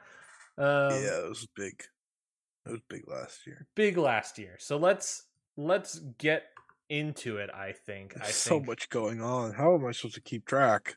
Yeah, there's a, a lot going on, but uh, let's let's get into it, Scotty. So, of course, New Japan Cup, like we said, starts this Sunday on three five. There'll be two matches on three five, um, and it's going to be Sanada versus Taichi and Tetsuya Naito versus El Phantasmo. So we're gonna start there. You on our- said Desperado, didn't you? uh, I would have loved for it to be El Desperado, but it's El Phantasmo instead. Um, so there we go. That is the match. What do you think? What are we thinking? How are we feeling about these two matches? And who do we think are going to win here, Scotty? Well, I'm professional, folks. I got a whole bracket filled out. All right, I'm trying to do mine live and figure out how to do this fucking Kota thing. Ibushi was not selected Damn, as he was last year. I would have been right. you would have been right. But- He couldn't compete, so we'll never know. Um, I don't know why, but Ryan's face just zoomed in so much. Hello. Oh my god! I don't know what you did, but I hated that. I That was I terrible. I clicked on a wrong button and I and it zoomed in my camera. I don't know how to undo it at this point. I wonder if I click the button, it zooms it again. I don't want to do that. This is a professional podcast. Um, so I'm I'm gonna so I, Sanada and Taichi is one of the toughest ones because you know they're both they're both down on their luck. They're both kind of stinking it up. But you know, Sanada starts to heat up after a while. Mhm.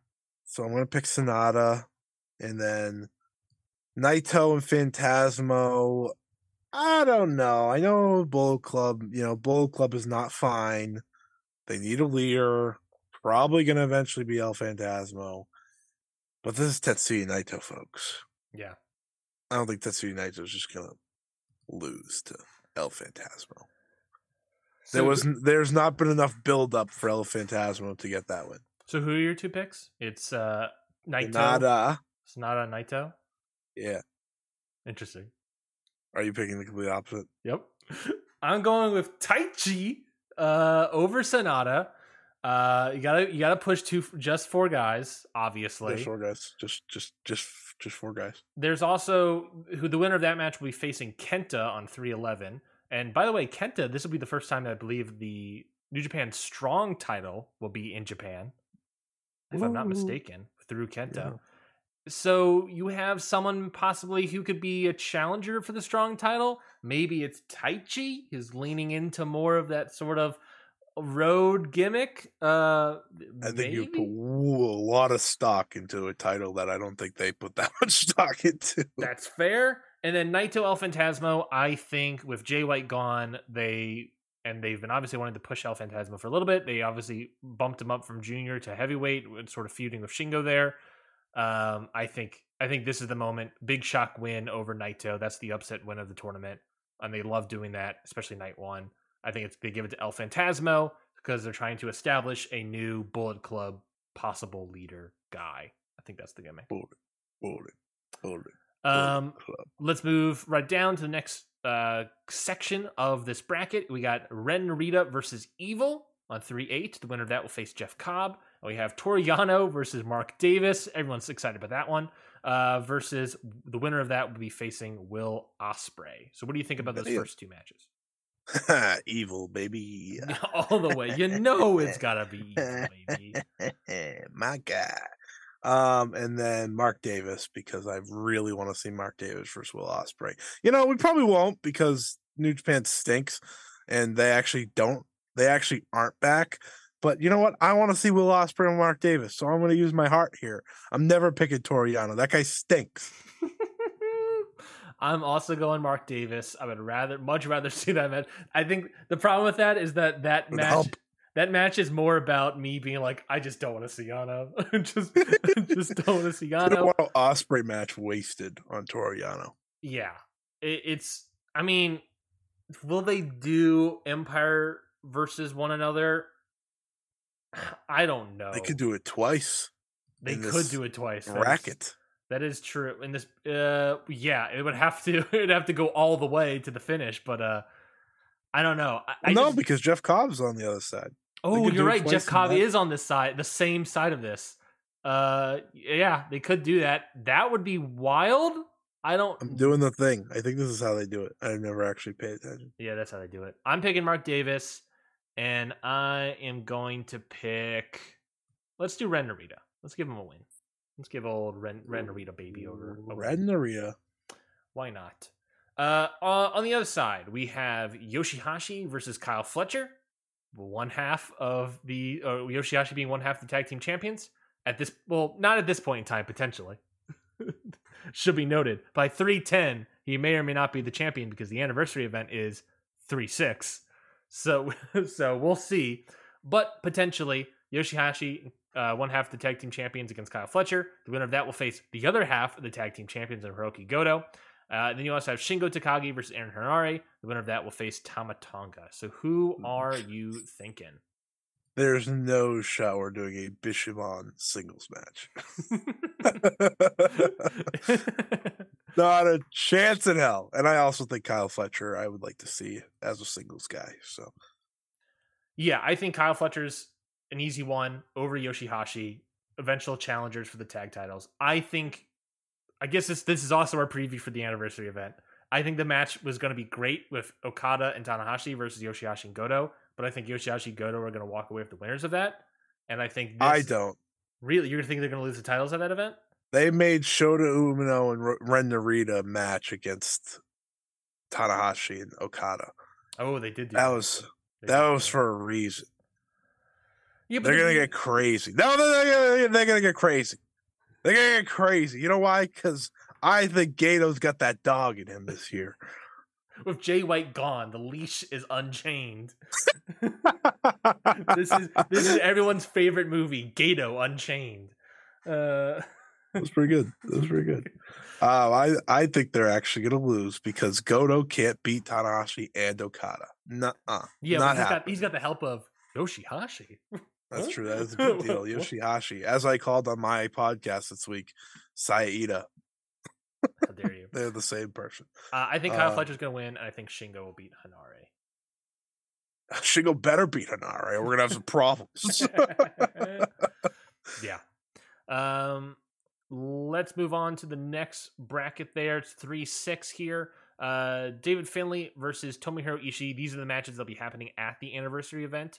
David Finley versus Ishii, and then Shota Umino versus Yujiro Takahashi.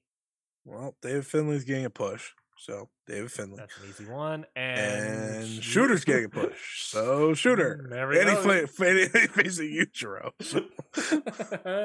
That's an easy peasy one right there. Uh, moving on to the, the buy part of the bracket. Uh, on my end, I have Taichi versus Kenta, and you have Sanada versus Kenta. Who do you have moving on? we keep Sanada rolling. Keep Kenta loses. Sanada rolling. I'm gonna If, have. listen, if if Gato had full dog, Kenta would be rolling through this like a Noah mofo, but that's not gonna happen. He's got he's got that bite. Kenta's got that bite. I'm going. I'm gonna go say Taichi wins. yeah, so we're we're picking this. We just both think Kenta's gonna lose. Poor guy. Yeah. Um, He's losing. used to it. Uh, and that can create a challenge for a title. Um, uh, I have Sure. El Phantasmo versus Chase Owens. Everyone's excited about that. And Naito, and you have Naito versus Chase Owens. Everyone's excited about Yeah. that. Naito wins. And I have El Phantasmo winning. I'm not having Chase Owens. I'm not having Chase Owens win this one. Um, maybe that's the moment in my in my situation. We're building up new Bullet Club leader. Maybe that's the moment where Chase Owens g- does the actual gimmick where he allows El Phantasmo by essentially and actually allows him to get pinned.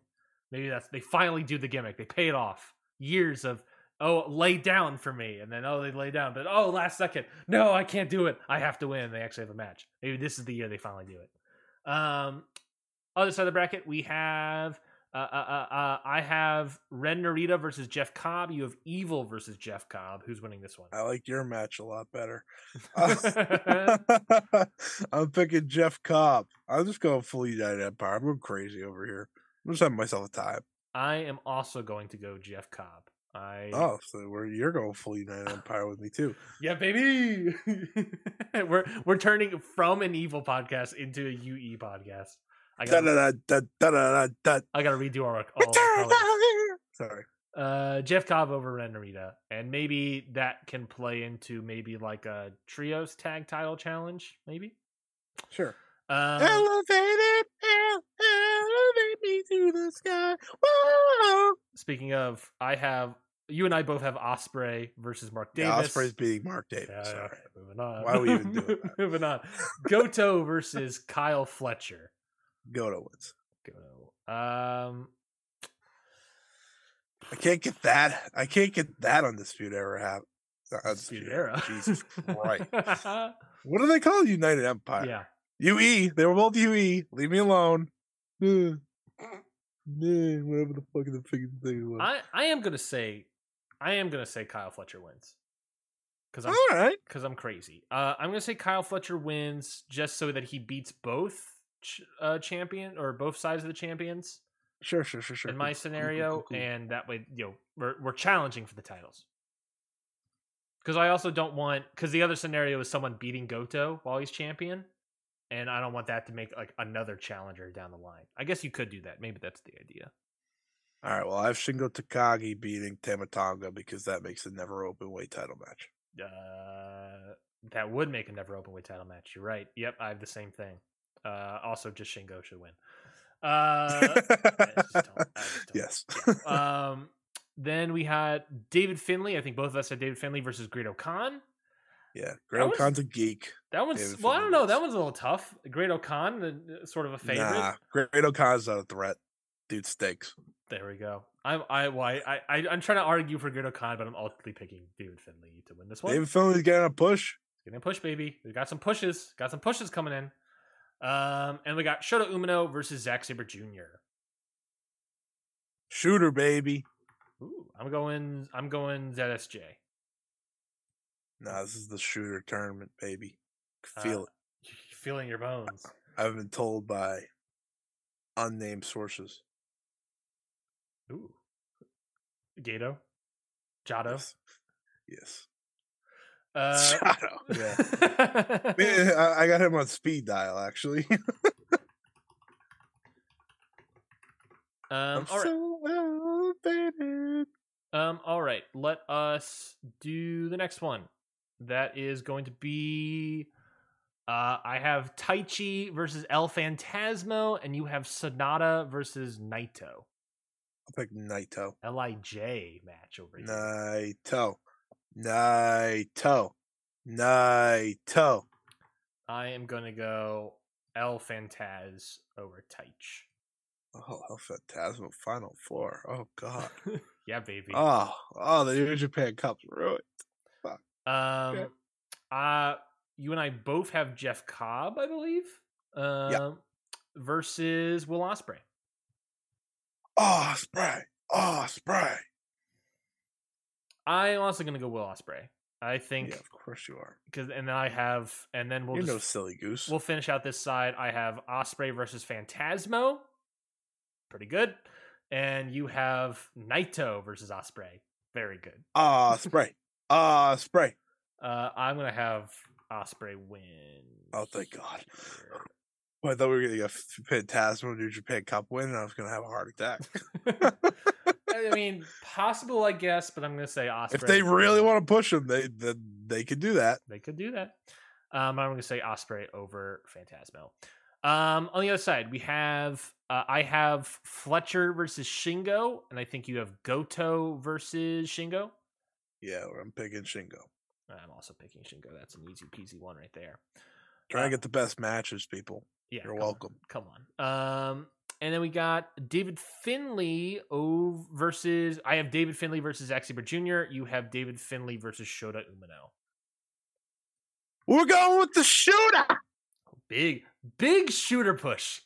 Big shooter am- push over there. Listen, if I had my say, I would be right. Let's You- just say that. That's fair. uh, I had Zack Sabre Jr. winning that one uh, over over Finley. Uh, so on my side, I have You Zack have a lot Sabre. of former New Japan Cup winners. Oh, maybe El Fantasma. Maybe it is his year. if my final four right now is Shingo, Zack Sabre Jr., Ospreay, and El Fantasma, maybe it is an El Fantasma year. Hold on, hold on. You just might have talked me into giving it to Fantasma, baby.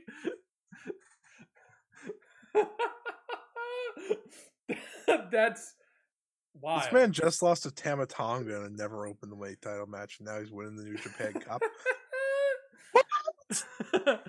um. All right. So I got Zack Sabre Jr. versus Shingo. Oof. I think I did Shingo Ospreay last year as the finals. Creative. Just tell me you want to see the match again, okay? my, my bias is coming out. Uh, yeah, you think? So you have Ospreay versus. Well, no, did we say Shin- Shingo versus uh, Shingo versus Shota? Who do you got? All right, so you have Ospreay versus Shota Umino. Ooh, a repeat, repeat match. Mm. What are you thinking? Oh, you. Uh, Yeah, uh, I went crazy. He's probably gonna get eliminated by Zack Sabre Jr. But you know what? This is just I just got this gut feeling. Let him ride, baby. I think I, I think I, I I'm not I'm not confident in this, and I think I want to change it up. I'm, So I'm- I pitch a, let me pitch my story here first, real quick. sure because I want to. I'm, I'm thinking about this, so uh, it gives me time to think because I want to yeah, change. Yeah. I So, to so, so the reason I think this is the final is because you get to play to that Will Ospreay Shooter Umino story from Once Upon a Time, right? Red Shoes stops the match. They also face off a historic crossover. yes, This He is- can't get it done. And you go to the Will Ospreay side. Will Ospreay is trying to get to Kazuchika Okada. Mhm. That's that's his journey. And he loses to Shota Umino in a shocking loss in the finals. He was that close. Mhm. And then in Shota Umino's first ever world title match, he gets mopped across the floor by Kazuchika Okada just to make Ospreay go a little more insane, thinking, I was that close. I was that close. And I want I, I let a guy that got mopped by Okada beat me. Right to self, people. Or Naito can get to the finals, and then you can just have Shota get the win back over Naito. That also is very possible. Plus, they have that tag match. Uh, they have that tag match uh, set up with Shooter, Shooter, Mm. and Okada. I I'm gonna I'm gonna change it up. I'm gonna change things up. Here we go. Whoa, wait now. I He s- wrote this in pen. digital pen. I can change it however I want. I'm gonna do actually go all the way back. Have Shuda beat Zack Sabre Jr. so that he can challenge for it, and we'll do finally some young guys challenging for this title. I'm going to have then it'll be David Finley versus Shooter. I'm going to have David Finley win, disappointing Scotty. Uh, and then I'm going to have Finley versus Shingo and have Shingo win, and just do Shingo and Ospreay again. Uh, All right, cool. We're both gonna be wrong. Sounds good. and then we have yeah, and then we have Shingo versus Ospreay. Uh, I think. Uh, Shingo literally just yeah, fought it's gonna be Okada for the belt. Have you watched that yet? Maybe that's Nope. maybe that's why I have Shingo going to the finals is because I haven't watched that yet. You know, you don't think the match happened? In my head, the match hasn't happened yet. Uh, I just don't. He's not going to lose to. I mean, he could lose to Henare. He could lose to Tama Tonga. He's not going to lose to Goto or Fletcher. Shingo just makes the most sense in that side. On the other side, it's like I don't know. I guess he's losing to Finley or Shooter or Zack Sabre Jr. Sure. I don't know. I'm just gonna say Ospreay. Why not? New Japan Cup complete. So, Bada I- boom. I have Ospreay winning, which I'm pretty sure I did last year. Uh, and and you have your winner being Shuda. So there we go. Those are our bracket picks. What's that? We just talked for two hours and we're not even done. No, we're not done. We, we we've only gone for an hour and forty eight recording. So there we Oh, go, baby. God. Yeah, we got some more time. And that time Oh god. we're going Oh, to talk God. about Ring of Honor. Let's talk about Ring of Honor. Um, this is more gonna be like a general. We're not going to go match by match, obviously, but I think it's more of like a general discussion about what we thought about episode one of Ring of Honor on Honor Club. Ring, going real old school. Honor Club TV. yeah, real old school of the Ring of Honor on HD Net days uh, with that title. Um, so Ring of Honor obviously happened. What did you think about this? The episode one. How are you feeling? How do you like the look? How do you like the matches? Just give me your overall thoughts. How are we feeling about this new era of Ring of Honor? I'm excited. First and foremost, I'm excited about the new the new Ring of Honor. Mhm. That being said, we're gonna need to uh figure out how we do these TV shows. What do you mean? I don't need five AEW dark matches to fill up a card. I don't. I don't.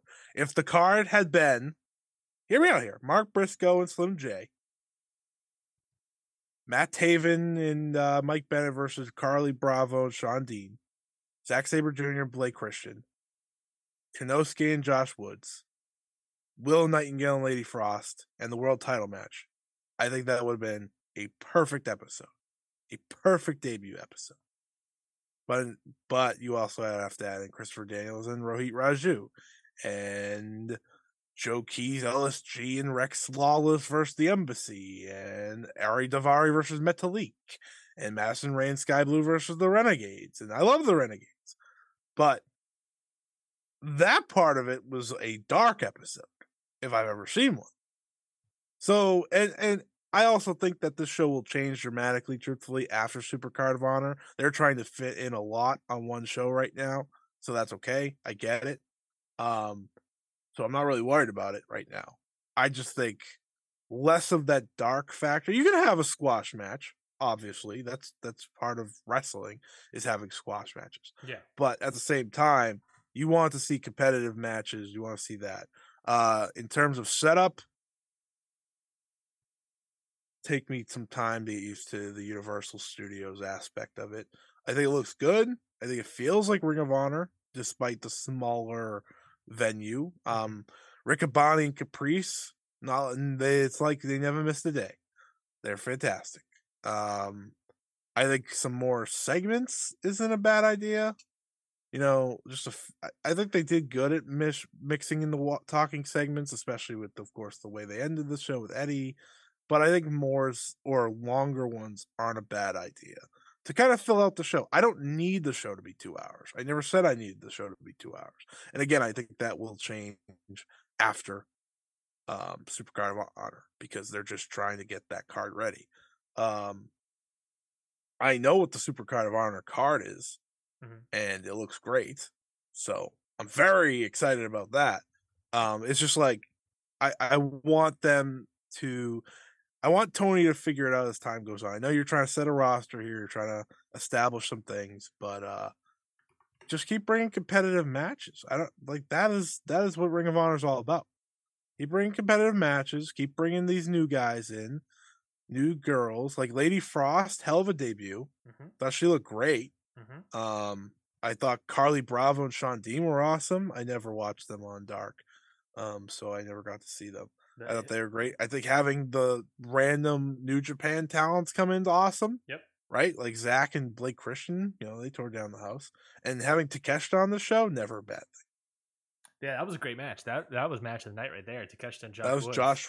That was Josh's Woods' greatest match ever, and it's not close. Yeah. and it wasn't even like a like you know unbelievable match. It was match of the night. I've never seen like- them have better chemistry of someone than Takeshita. Yeah, usually he just has bad chemistry. So Yeah, It, he just nailed it. It just worked so perfectly with Josh Woods there. Yeah.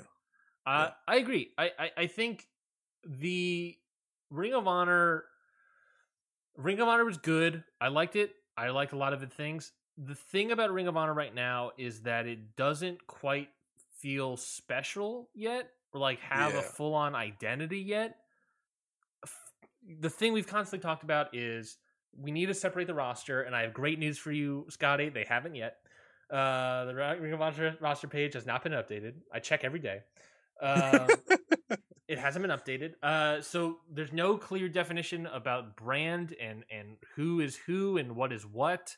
I, I mean, you know, we had the show, and now Claudio's going to be on AEW, and Wheeler Yuta's going to be on AEW um, for the pay per view. So it, it's it's not clear. It's not defined. I feel like, and I think this is the tough truth we need to have, like tough conversation. I feel like that if it hasn't been defined at this point, it's not going to be. yeah, I think that's the tough truth is it is not going to be a defined roster at this point. It, it, you would have defined it at this point. You're you're still mixing them up. It- well, I mean, Yeah. they're just the champions, I guess, but you're still mixing them up. Um, and maybe that's what you do. You have your champions on AEW, but then that makes it feel like Ring of Honor second rate. Which I guess you know that's sort of what they're doing as well with the tapings and everything, and not lack of te- television. Uh, I also feel like uh, so they need to split the rosters. They need to they need to do something. They need to have a defined roster because they need to have a full on identity. They don't feel like ring, new you know a Ring of Honor or a special thing to watch. AEW episode one felt special to watch. Uh, Ring of Honor right now just is like this is dark on steroids, right? This is Yeah. this is heavy duty dark. This is below Rampage, maybe above Rampage, but below Rampage in my opinion. Um, it just needs to figure itself out. I've been hearing great things about episode two. I've been hearing that that slaps incredibly hard. So I'm excited to see about that. And I do recall AEW's episode two being like way better than episode one. So I I feel like that is a similar pattern they're I was going at for. episode two. You were at episode two, yeah, yeah, yeah. yeah. Uh, I heard Fun that. fact. I heard that was fantastic, uh, or I recall that being fantastic. I should say. Um, so yeah, I I think I think Ring of Honor just has to figure itself out yet, and I don't think it has. Um, and I don't know what it's going to take to do that beyond just like defining the rosters. I don't I don't know what else you're going to do here. I think not having to build a pay per view in four weeks would be a good start. That's true. Give it some time to give it some time to figure itself out. Marinate. Because because I think what Tony's trying to do is establish a lot at once Yes. for that pay per view, Mhm. while also trying to say, "Oh, these people are going to be part of the roster." Um, it's funny because like this part of the tapings was the tapings I was least excited for from all the stuff that's come out. So that's why I think I'm really excited because I know what's to come. Yes. Um, I don't mean to spoil, but like you know, you have Aussie Open obviously coming up with Rhett Titus and Tracy Williams, which is very exciting. Yep. You have uh, Athena Will. Yep, you have Athena versus uh, Willow. hmm You know, you have really exciting matches coming up, and and you have the types of prospects I think you wanted to see on the show, like a Billie Starkz, for example, and people like that. That kind of makes sense. So it it seems like, and I, I think their problem is they were trying out a lot of people on AEW Dark, so everyone feels like they're dark wrestler, like Yeah. AEW Dark wrestlers. Agreed. Now you got to keep them off of those dark shows, Yes. in my opinion, if you want them to be rostered. Because I think Carlie Bravo and Shawn Dean, those those are great ads to this roster. I really liked what they showed. I agree. Um, like they had a lot of good things. It's just a matter of, like you said, making an identity. Like I think the Renegades should be part of Ring of Honor. I think Lady Frost should absolutely be part of Ring of Honor. She's never been really part of anything, so she actually felt like a new addition. Yeah. Um, it's little things like that, and I, I'm sure they're gonna figure it out as time goes on. Um, my biggest pitch was like, if you want AEW stars on there, you do it in bunches. I think I said that last week. Like yeah. you, s- you got to swap them out. You don't want to have oh, we're gonna have Claudio for good, and then we're also gonna bring in you know Jon Moxley one time off, and you, you, you like you, if have them in a rotation to make them feel like they're part of the roster for a while, Mhm. and then they can go back to AEW television. and not just that, done. but when you do that constant rotation of AEW wrestlers, Yeah. you can have more exciting matchups. Yeah. And you know the sort of like dream, quote unquote, dream matches. Oh, we've never seen him versus this guy, Well, and you yeah. know, Well, for example, that's what they're doing with Eddie Kingston. yeah, It's literally it's exactly what they're doing. They're literally cycling him out of the AEW world by him quitting, and he's joining Ring of Honor. yes, And it's a story that's actually working. yes, So I'm not saying everyone has to quit, obviously, but it's something like that. Or, you know, say a wrestler's like, I need to challenge myself. I'm going to go to Ring of Honor and I'm going to get myself back on track. And, you know, some people may make think that sounds second rate for Ring of Honor, but listen, this is going to be a development brand yes, for AEW at the end of the day. And I think that's an okay spot for it because there's a lot of good talent able to take part. And it gives them real reps rather than AEW dark squash matches. Yeah, no, I totally agree. I, I think I don't know. Th- this should sort of turn into their feeder system. This should start. This is already feel like their NXT. That's what it should be. Do we do we still need Dark in Dark Elevation? I'll No, question. Do we need it? no, but I guess the I don't I don't think we need both. It's more content.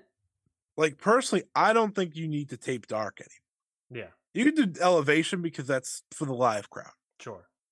there, but you don't need to do dark anymore now that you're doing these honor club tapings because then you're just gassing out the as as I read, you're kind of gassing out the second hat the second tapings because you did a dark recording before it. Mhm. There's no need for AW dark. Yeah, I, I think the the purpose of it is. Not, I mean, the purpose at a certain point just became like extra reps and trying Right. out local talent. Like, yeah, that's what elevation's good for because Yeah. that's in person. Because you get Jack Cartwheel, for example, Yeah. at a show, and you get Titus Alexander, for example, at shows. It's like those are good.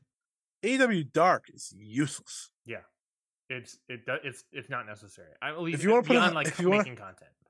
If you want to do Kenny Omega versus Hakan- Hagane Shino, you can put that on Rampage or Dark Elevation. You don't need to put that on Yeah. people. People that pay to go to your shows, like your premium shows, if you give them a Kenny Omega match before the real show, they're going to be very happy. Yes, Like, there's no reason for Dark anymore.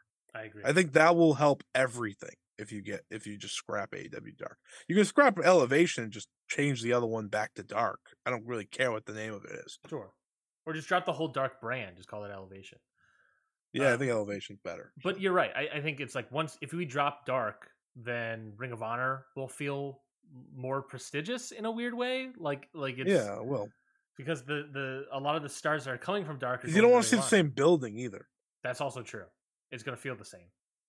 Yeah. and it's not gonna quite work. and you want you want Ring of Honor to feel a little bit more major league than that. Um, all right. Well, we're at the two hour mark, Scotty, and we had three more topics to get to. uh, what are we thinking? What are we thinking? What are we doing? Are we gonna keep foraging on? We're we gonna do a little Patreon bonus gimmick thing? Are we? Are we gonna don't have to it- talk about them all. I'm you you. I think you know I'm exhausted, so I I, think you. let's Can, let's. I think what you can do is pick what you want to talk about on this show, and that's how we'll wrap this up. All right. Well, let's just because I liked it more. I really. I'll just say this real quickly. Uh, we're not going to talk about Stardom because I didn't watch it. Scotty watched it this morning. I'm sure there will be plenty of Scotty's thoughts on Stardom coming out on all of his on all of his podcasts. yeah, you can you can go find me on those. Uh, uh, All Star Junior Festival. I thought was really good, but I thought Fantastica Mania was great. So I would love to talk have about Fantastica Mania. Yeah, let me just say one thing about All Star Junior Festival. Kind of lame. kind of lame, really. Didn't do much for me. Really? What what about I- it? What about it? I think it was the fact that you had a lot of cool wrestlers, but you also had a lot of kind of scrubs Yeah. um, that kind of ruined matches, like Hayata ruined a really cool match.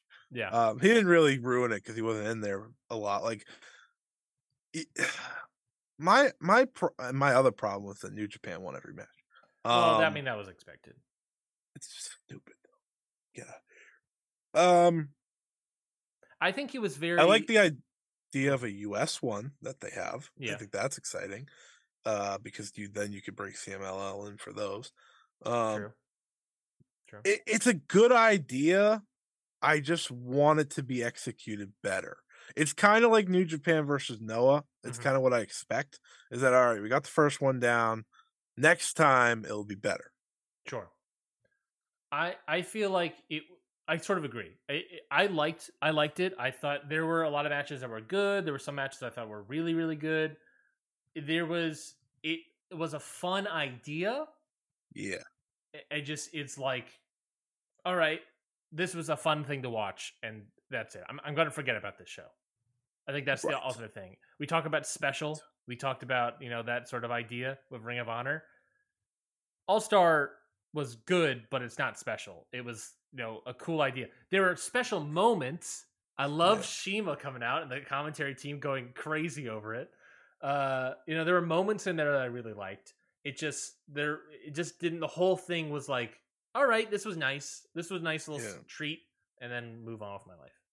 Right. Like there's the cool moments of like Hiromu and Yamato are in the same match and you barely see them do anything. Yep, it's Yep. like, okay, and they're Cool. staring each other That- down afterwards. Yeah, that was like one of the biggest parts of the match, and I saw them do nothing. Awesome. Yeah. Thanks. Uh, but yeah, thank God I got to see Master Wato and Atsuki Aoyagi main event. And I think that's cool that they gave them a singles main event because Sure. Atsuki is like you know really really good, and Master Wato's getting there. We've talked about that, Yeah. but it's like that's not what I'm looking for. I'm looking for that to be Hiromu versus Yamato. I know there's politics involved. Guess what? Go to a draw. I don't give a shit. Just do the match yeah, I instead agree. of teasing these things. You know, Hiromu and Fujita Hayato teased the match, and instead they teamed together. I was like, what? The, why? I wanted to see you guys beat the crap out of each other. I didn't get that either. Yeah. Um. So it's like it's it's things like that. Like the the pre-show match, I had almost just as much enjoy the pre-show match that wasn't announced. Um, I had almost as much enjoyment watching that match than I did any other one because they all just went out there and did the damn thing because there was no big names in it. Yeah. Was the pre-show match the one where they had the the monkey man and the zombie man? No, What am I thinking? it had Yo in it. Oh yeah, I know. I think that is right. I think uh, I think that's right. What's Are you calling Abe a monkey man? No? I think I'm making. Oh, I'm thinking of the show match, not the yo match. The show match. The show Oh match no, I didn't watch mon- the show match. The show match had a monkey man and a zombie man. No, I'm talking about Yo. Yeah, Yo. yeah, yo. That was that was. I was like, oh, this is good. Good work. I give it a three. To see Gen- Soma gentlemen. Watanabe fly. Yeah, to see Fuminori Abe be awesome. yeah. I So- s- slapped the gentleman's three. I was like, ah, that's good. Yeah. Well, on. I mean, that's the thing. It was a pre-show, so like, I think there was some people like Abe is really good. Yeah. Wish she was actually on the actual show, but whatever. It, it's a fun idea, but I don't. Uh, the It needs work. I think it, I think it needs work. And let's talk about something that was perfect. I thought Top Down was great. Fantastica Mania. I thought this tour was so good. CMLL, CMLL have been killing it. They came over to Japan and they killed it even more.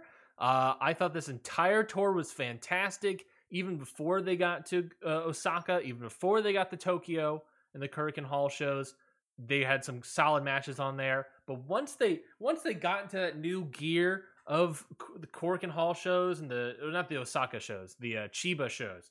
Once they got into that gear of like Chiba and and and the Korakuen Hall shows, whoo baby, ooh baby, Fantastica Mania was so good. Boy, howdy, was this tour fantastic. Scotty, I, I, I it was so good, so good. Mystico is the biggest star, I think, in wrestling. If you watch only this tour and nothing else ever in wrestling, you would think Mystico is the biggest star in wrestling, and there's no one that's ever been bigger. I, I don't know. you Um, could say a similar thing of like Ultimo Guerrero. My man's getting like the crowd. He was a big deal, but there was, but it helped the Mystico main event it all the time too. Mhm. It's just like Mhm. there was something about how how like he just kept the crowd in it, and he felt like the biggest baby face I've ever seen. Yeah. Um, I mean, Soberano Jr. I mean, what a what a run!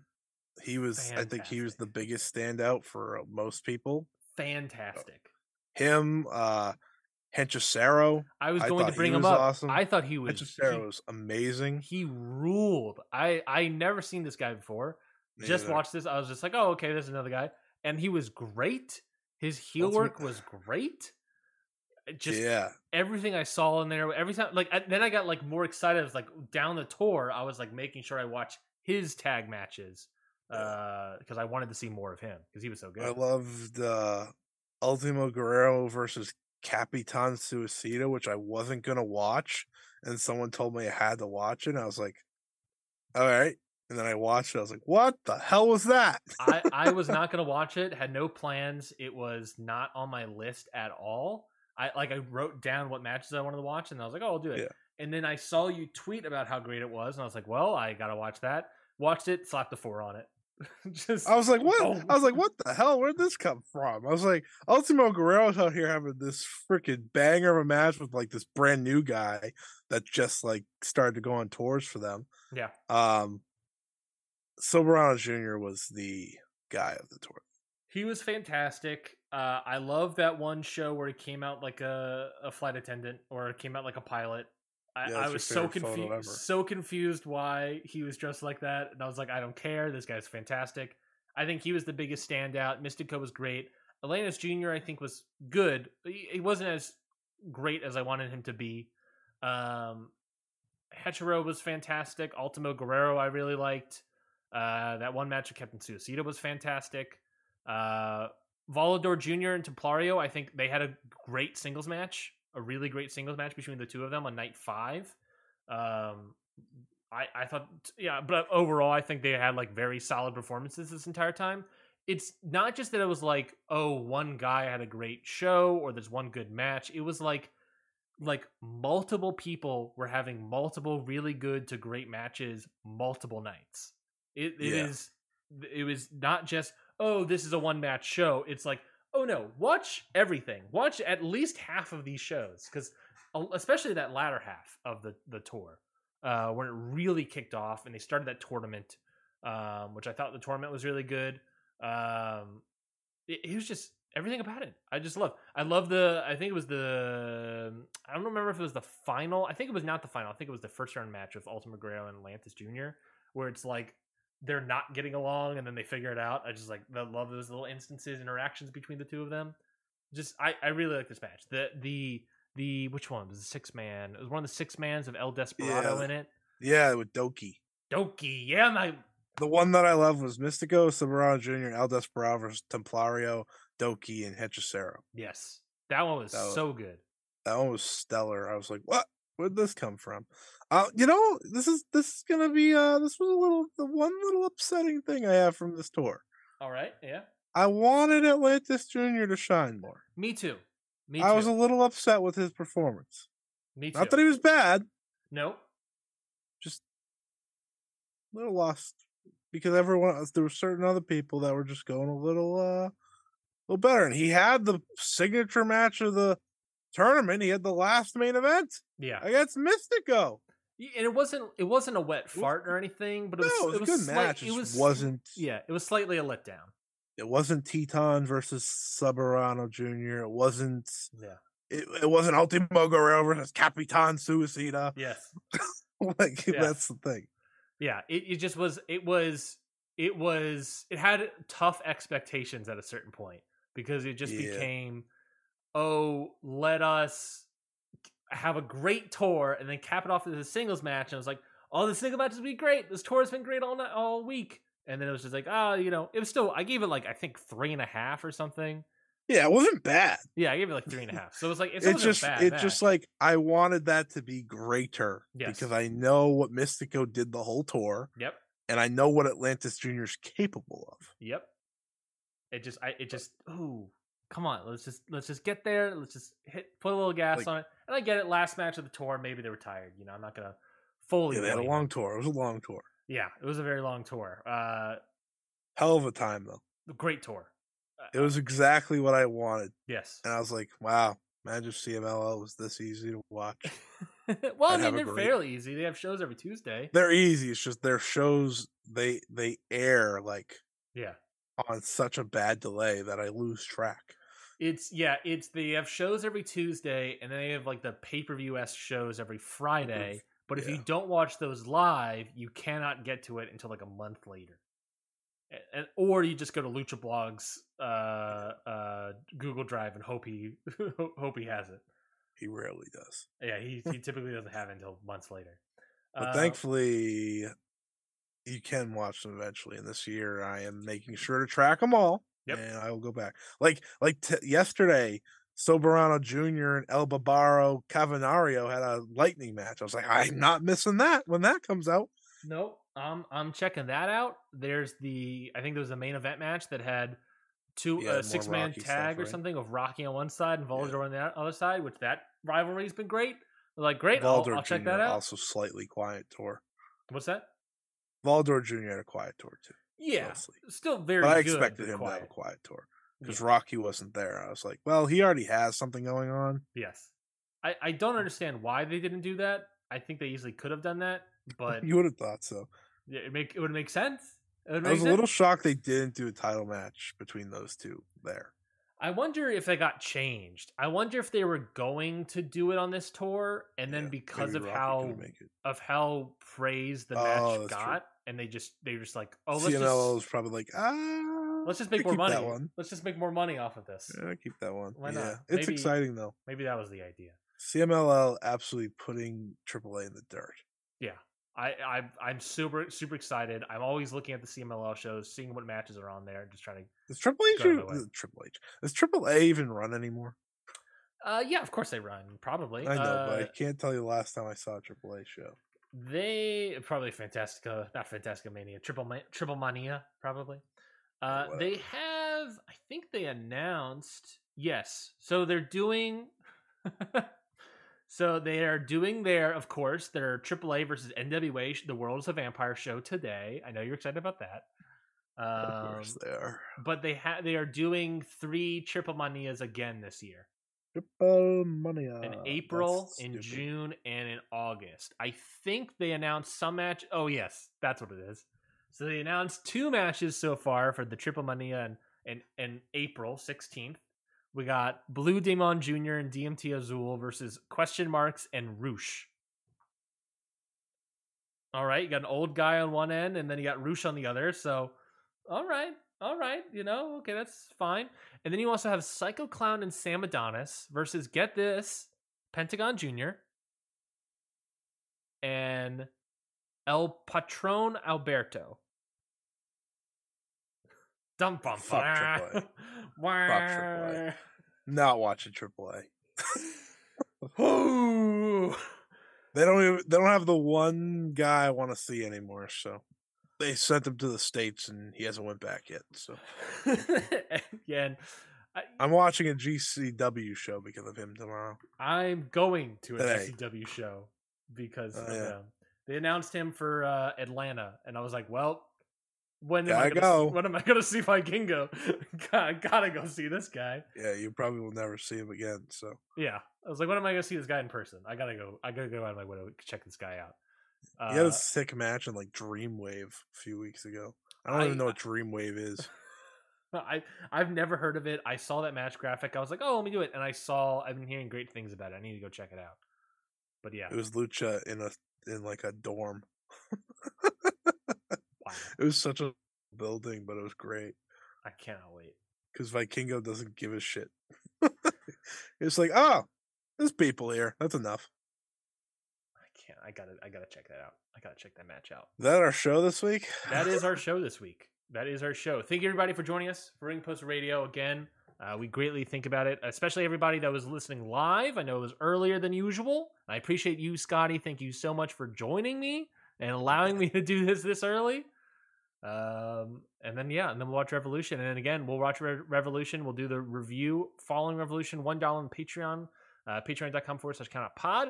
Um, and yeah, I, I, thank you again, Scotty, for doing this show this morning, this early, 24 hours. This guy's a hero. This guy's a legend. Um, and we got to respect him for it. And after this, you should totally, totally deserve a nap, Scotty. Oh, I need something. Oh my god. I'll Uh, give you my match of the week though. Please do. Give me some plugs. I, I'm a some match of the weeks. professional. I'm not gonna. I'm not gonna let you down, people. No, no. Um, People need plugs. Follow me at Scott E Wrestling on Twitter, as always. Um, if you want to hear my full thoughts about the Stardom show, which was a fantastic show, uh, make sure to follow me because I have many podcasts to do so. Um, absolutely fantastic from top to bottom. And my match of the week comes from that show: Saya Kamitani versus Hazuki.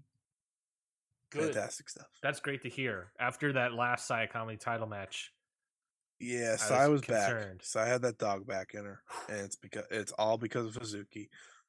I'm excited. I'm excited to check It's mostly because Suzuki is that dog. So well, yeah, she's been no she's choice. been her notches have been turned way up in the past several months. yeah, she's. I always call I call her the most consistent worker in Stardom, but when she turns up the notches, it's like really hard to match her. Yeah.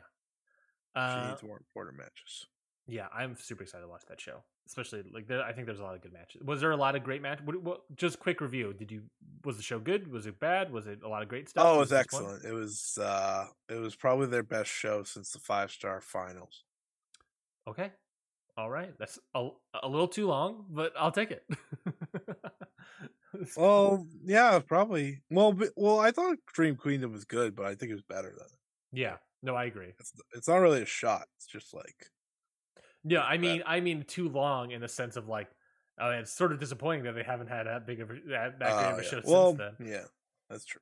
Um, but that's good. Is that good though? Uh, you can follow me on Twitter at Ryan Knights. You can follow Scotty at Scott E Wrestling. You can follow the whole show at Count Out Pod. That's where we have all of our other shows on the Count Out Podcasting Network, Be back for A Dub. like Stardom Road, like Your Dose of Death, like uh, Ooh, new Stardom Road coming this week. yeah, baby. Do you want to do you want to talk about what the topic is? Yeah, part three of Arisa Hoshiki, the final, the final chapter. Uh, we talked about our favorite matches and stuff like that. It was a lot of fun. Thought it was Yeah. a lot of fun. That, And that- uh, I was gonna say that Hoshiki uh, three parter has been fantastic. Every episode has been really really good. So I would definitely go recommend to check that out. I've been hearing a lot of people say, "Yeah, I got them all loaded up for a road trip here and this." I was like, "Oh, so you're waiting? Okay, all right." Yeah. Some people were waiting for all of it to come out so they could listen to it sure. in a row. And I was like, Sure. "You bitches! I want those views now." Yeah. Um, yeah, that's that's the thing good. about that's the thing about Stardom Road is that it's evergreen content, so you can listen to it whenever. That's but- it's well, that's the thing. I I I've been, been more and more people saying, "Yeah, I'm going back and won't listen to them all." It's like, Yeah. That's good. That's the point of the show. as, as someone looking at the analytics, that is definitely true. That is definitely Yeah, true. I- So- It may not it may not pop at the beginning, but the content's there to get watched eventually or Yes. listened to. Yes. Um, but yeah, we get some exciting stuff coming up. We'll have uh, Cinderella tournament stuff, Mhm. and then a special uh, one episode uh, wrestler dedication. So uh, if you connect enough dots, you'll probably be able to figure it out. But I'm not going to spoil it. So I can't wait to the uh, three-parter episode on Fukigen Death and all of her different uh, forms. I probably we pro we probably will have that eventually. I cannot wait. Um, Every single form. Again, you can watch, subscribe to the Patreon, patreon.com forward slash count out pod. Um, there's two tiers, a dollar tier and a five dollar tier. A dollar tier uh, gets you some stuff, but really gets you you can get the AEW Revolution review by us uh, live, and you'll get not just the live version, but to hear it. We're not going to publish it on the feed. That's the only way you're going to hear it. So uh, go. It's only one dollar a month to do that, and if you're already in for a dollar, why not uh, go up four more? Go to the five dollar tier, and that's where you get all of our bonus content. Um, that is where you get season one of Ryan hasn't seen anything. That's where you get uh, our D and D show uh, for the network, uh, cantrips and clotheslines. Uh, I did a fun little thing of St. Valentine's Day Massacre review uh, for Valentine's Day, and I'm trying to figure out what I'm doing for March. I have an idea, but I need to, I need to figure that out. Um, and yeah, that's where we have all our bonus content. So definitely go check that out. It's not a lot of money, so we would pre- greatly appreciate it if you pushed some our way. Um, and yeah, my match of the week. It's a chalk one, probably AEW Dynamite. It's that ladder match, baby. I thought that ladder match was great. Uh, I thought there was great high spots in there. Komander showed out. I really wish it was Vikingo, as it was uh, reported to almost be. But uh, you know, I'll take Komander. He was very great in it. Uh, Takeshita, that blue thunder bomb off the top of the ladder was fucking insane. Uh, and the only thing that ruined the match was the referees. Uh, that is the only thing for. uh, that is the only thing we got for this show for Ring Post Radio. We will see you all next week and see some of you and hope more of you this Sunday night for Revolution Review. Until then, we'll talk to you all later. Goodbye.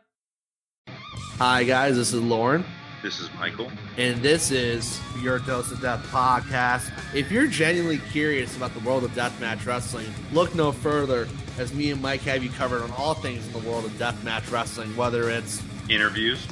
show reviews or everything in between. We have you covered on all things deathmatch wrestling, whether it's past, present, or future.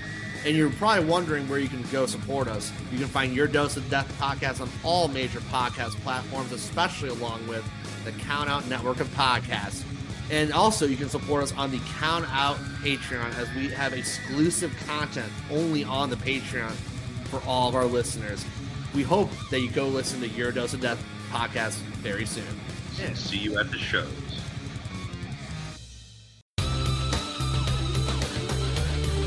This has been a Count Out Podcast.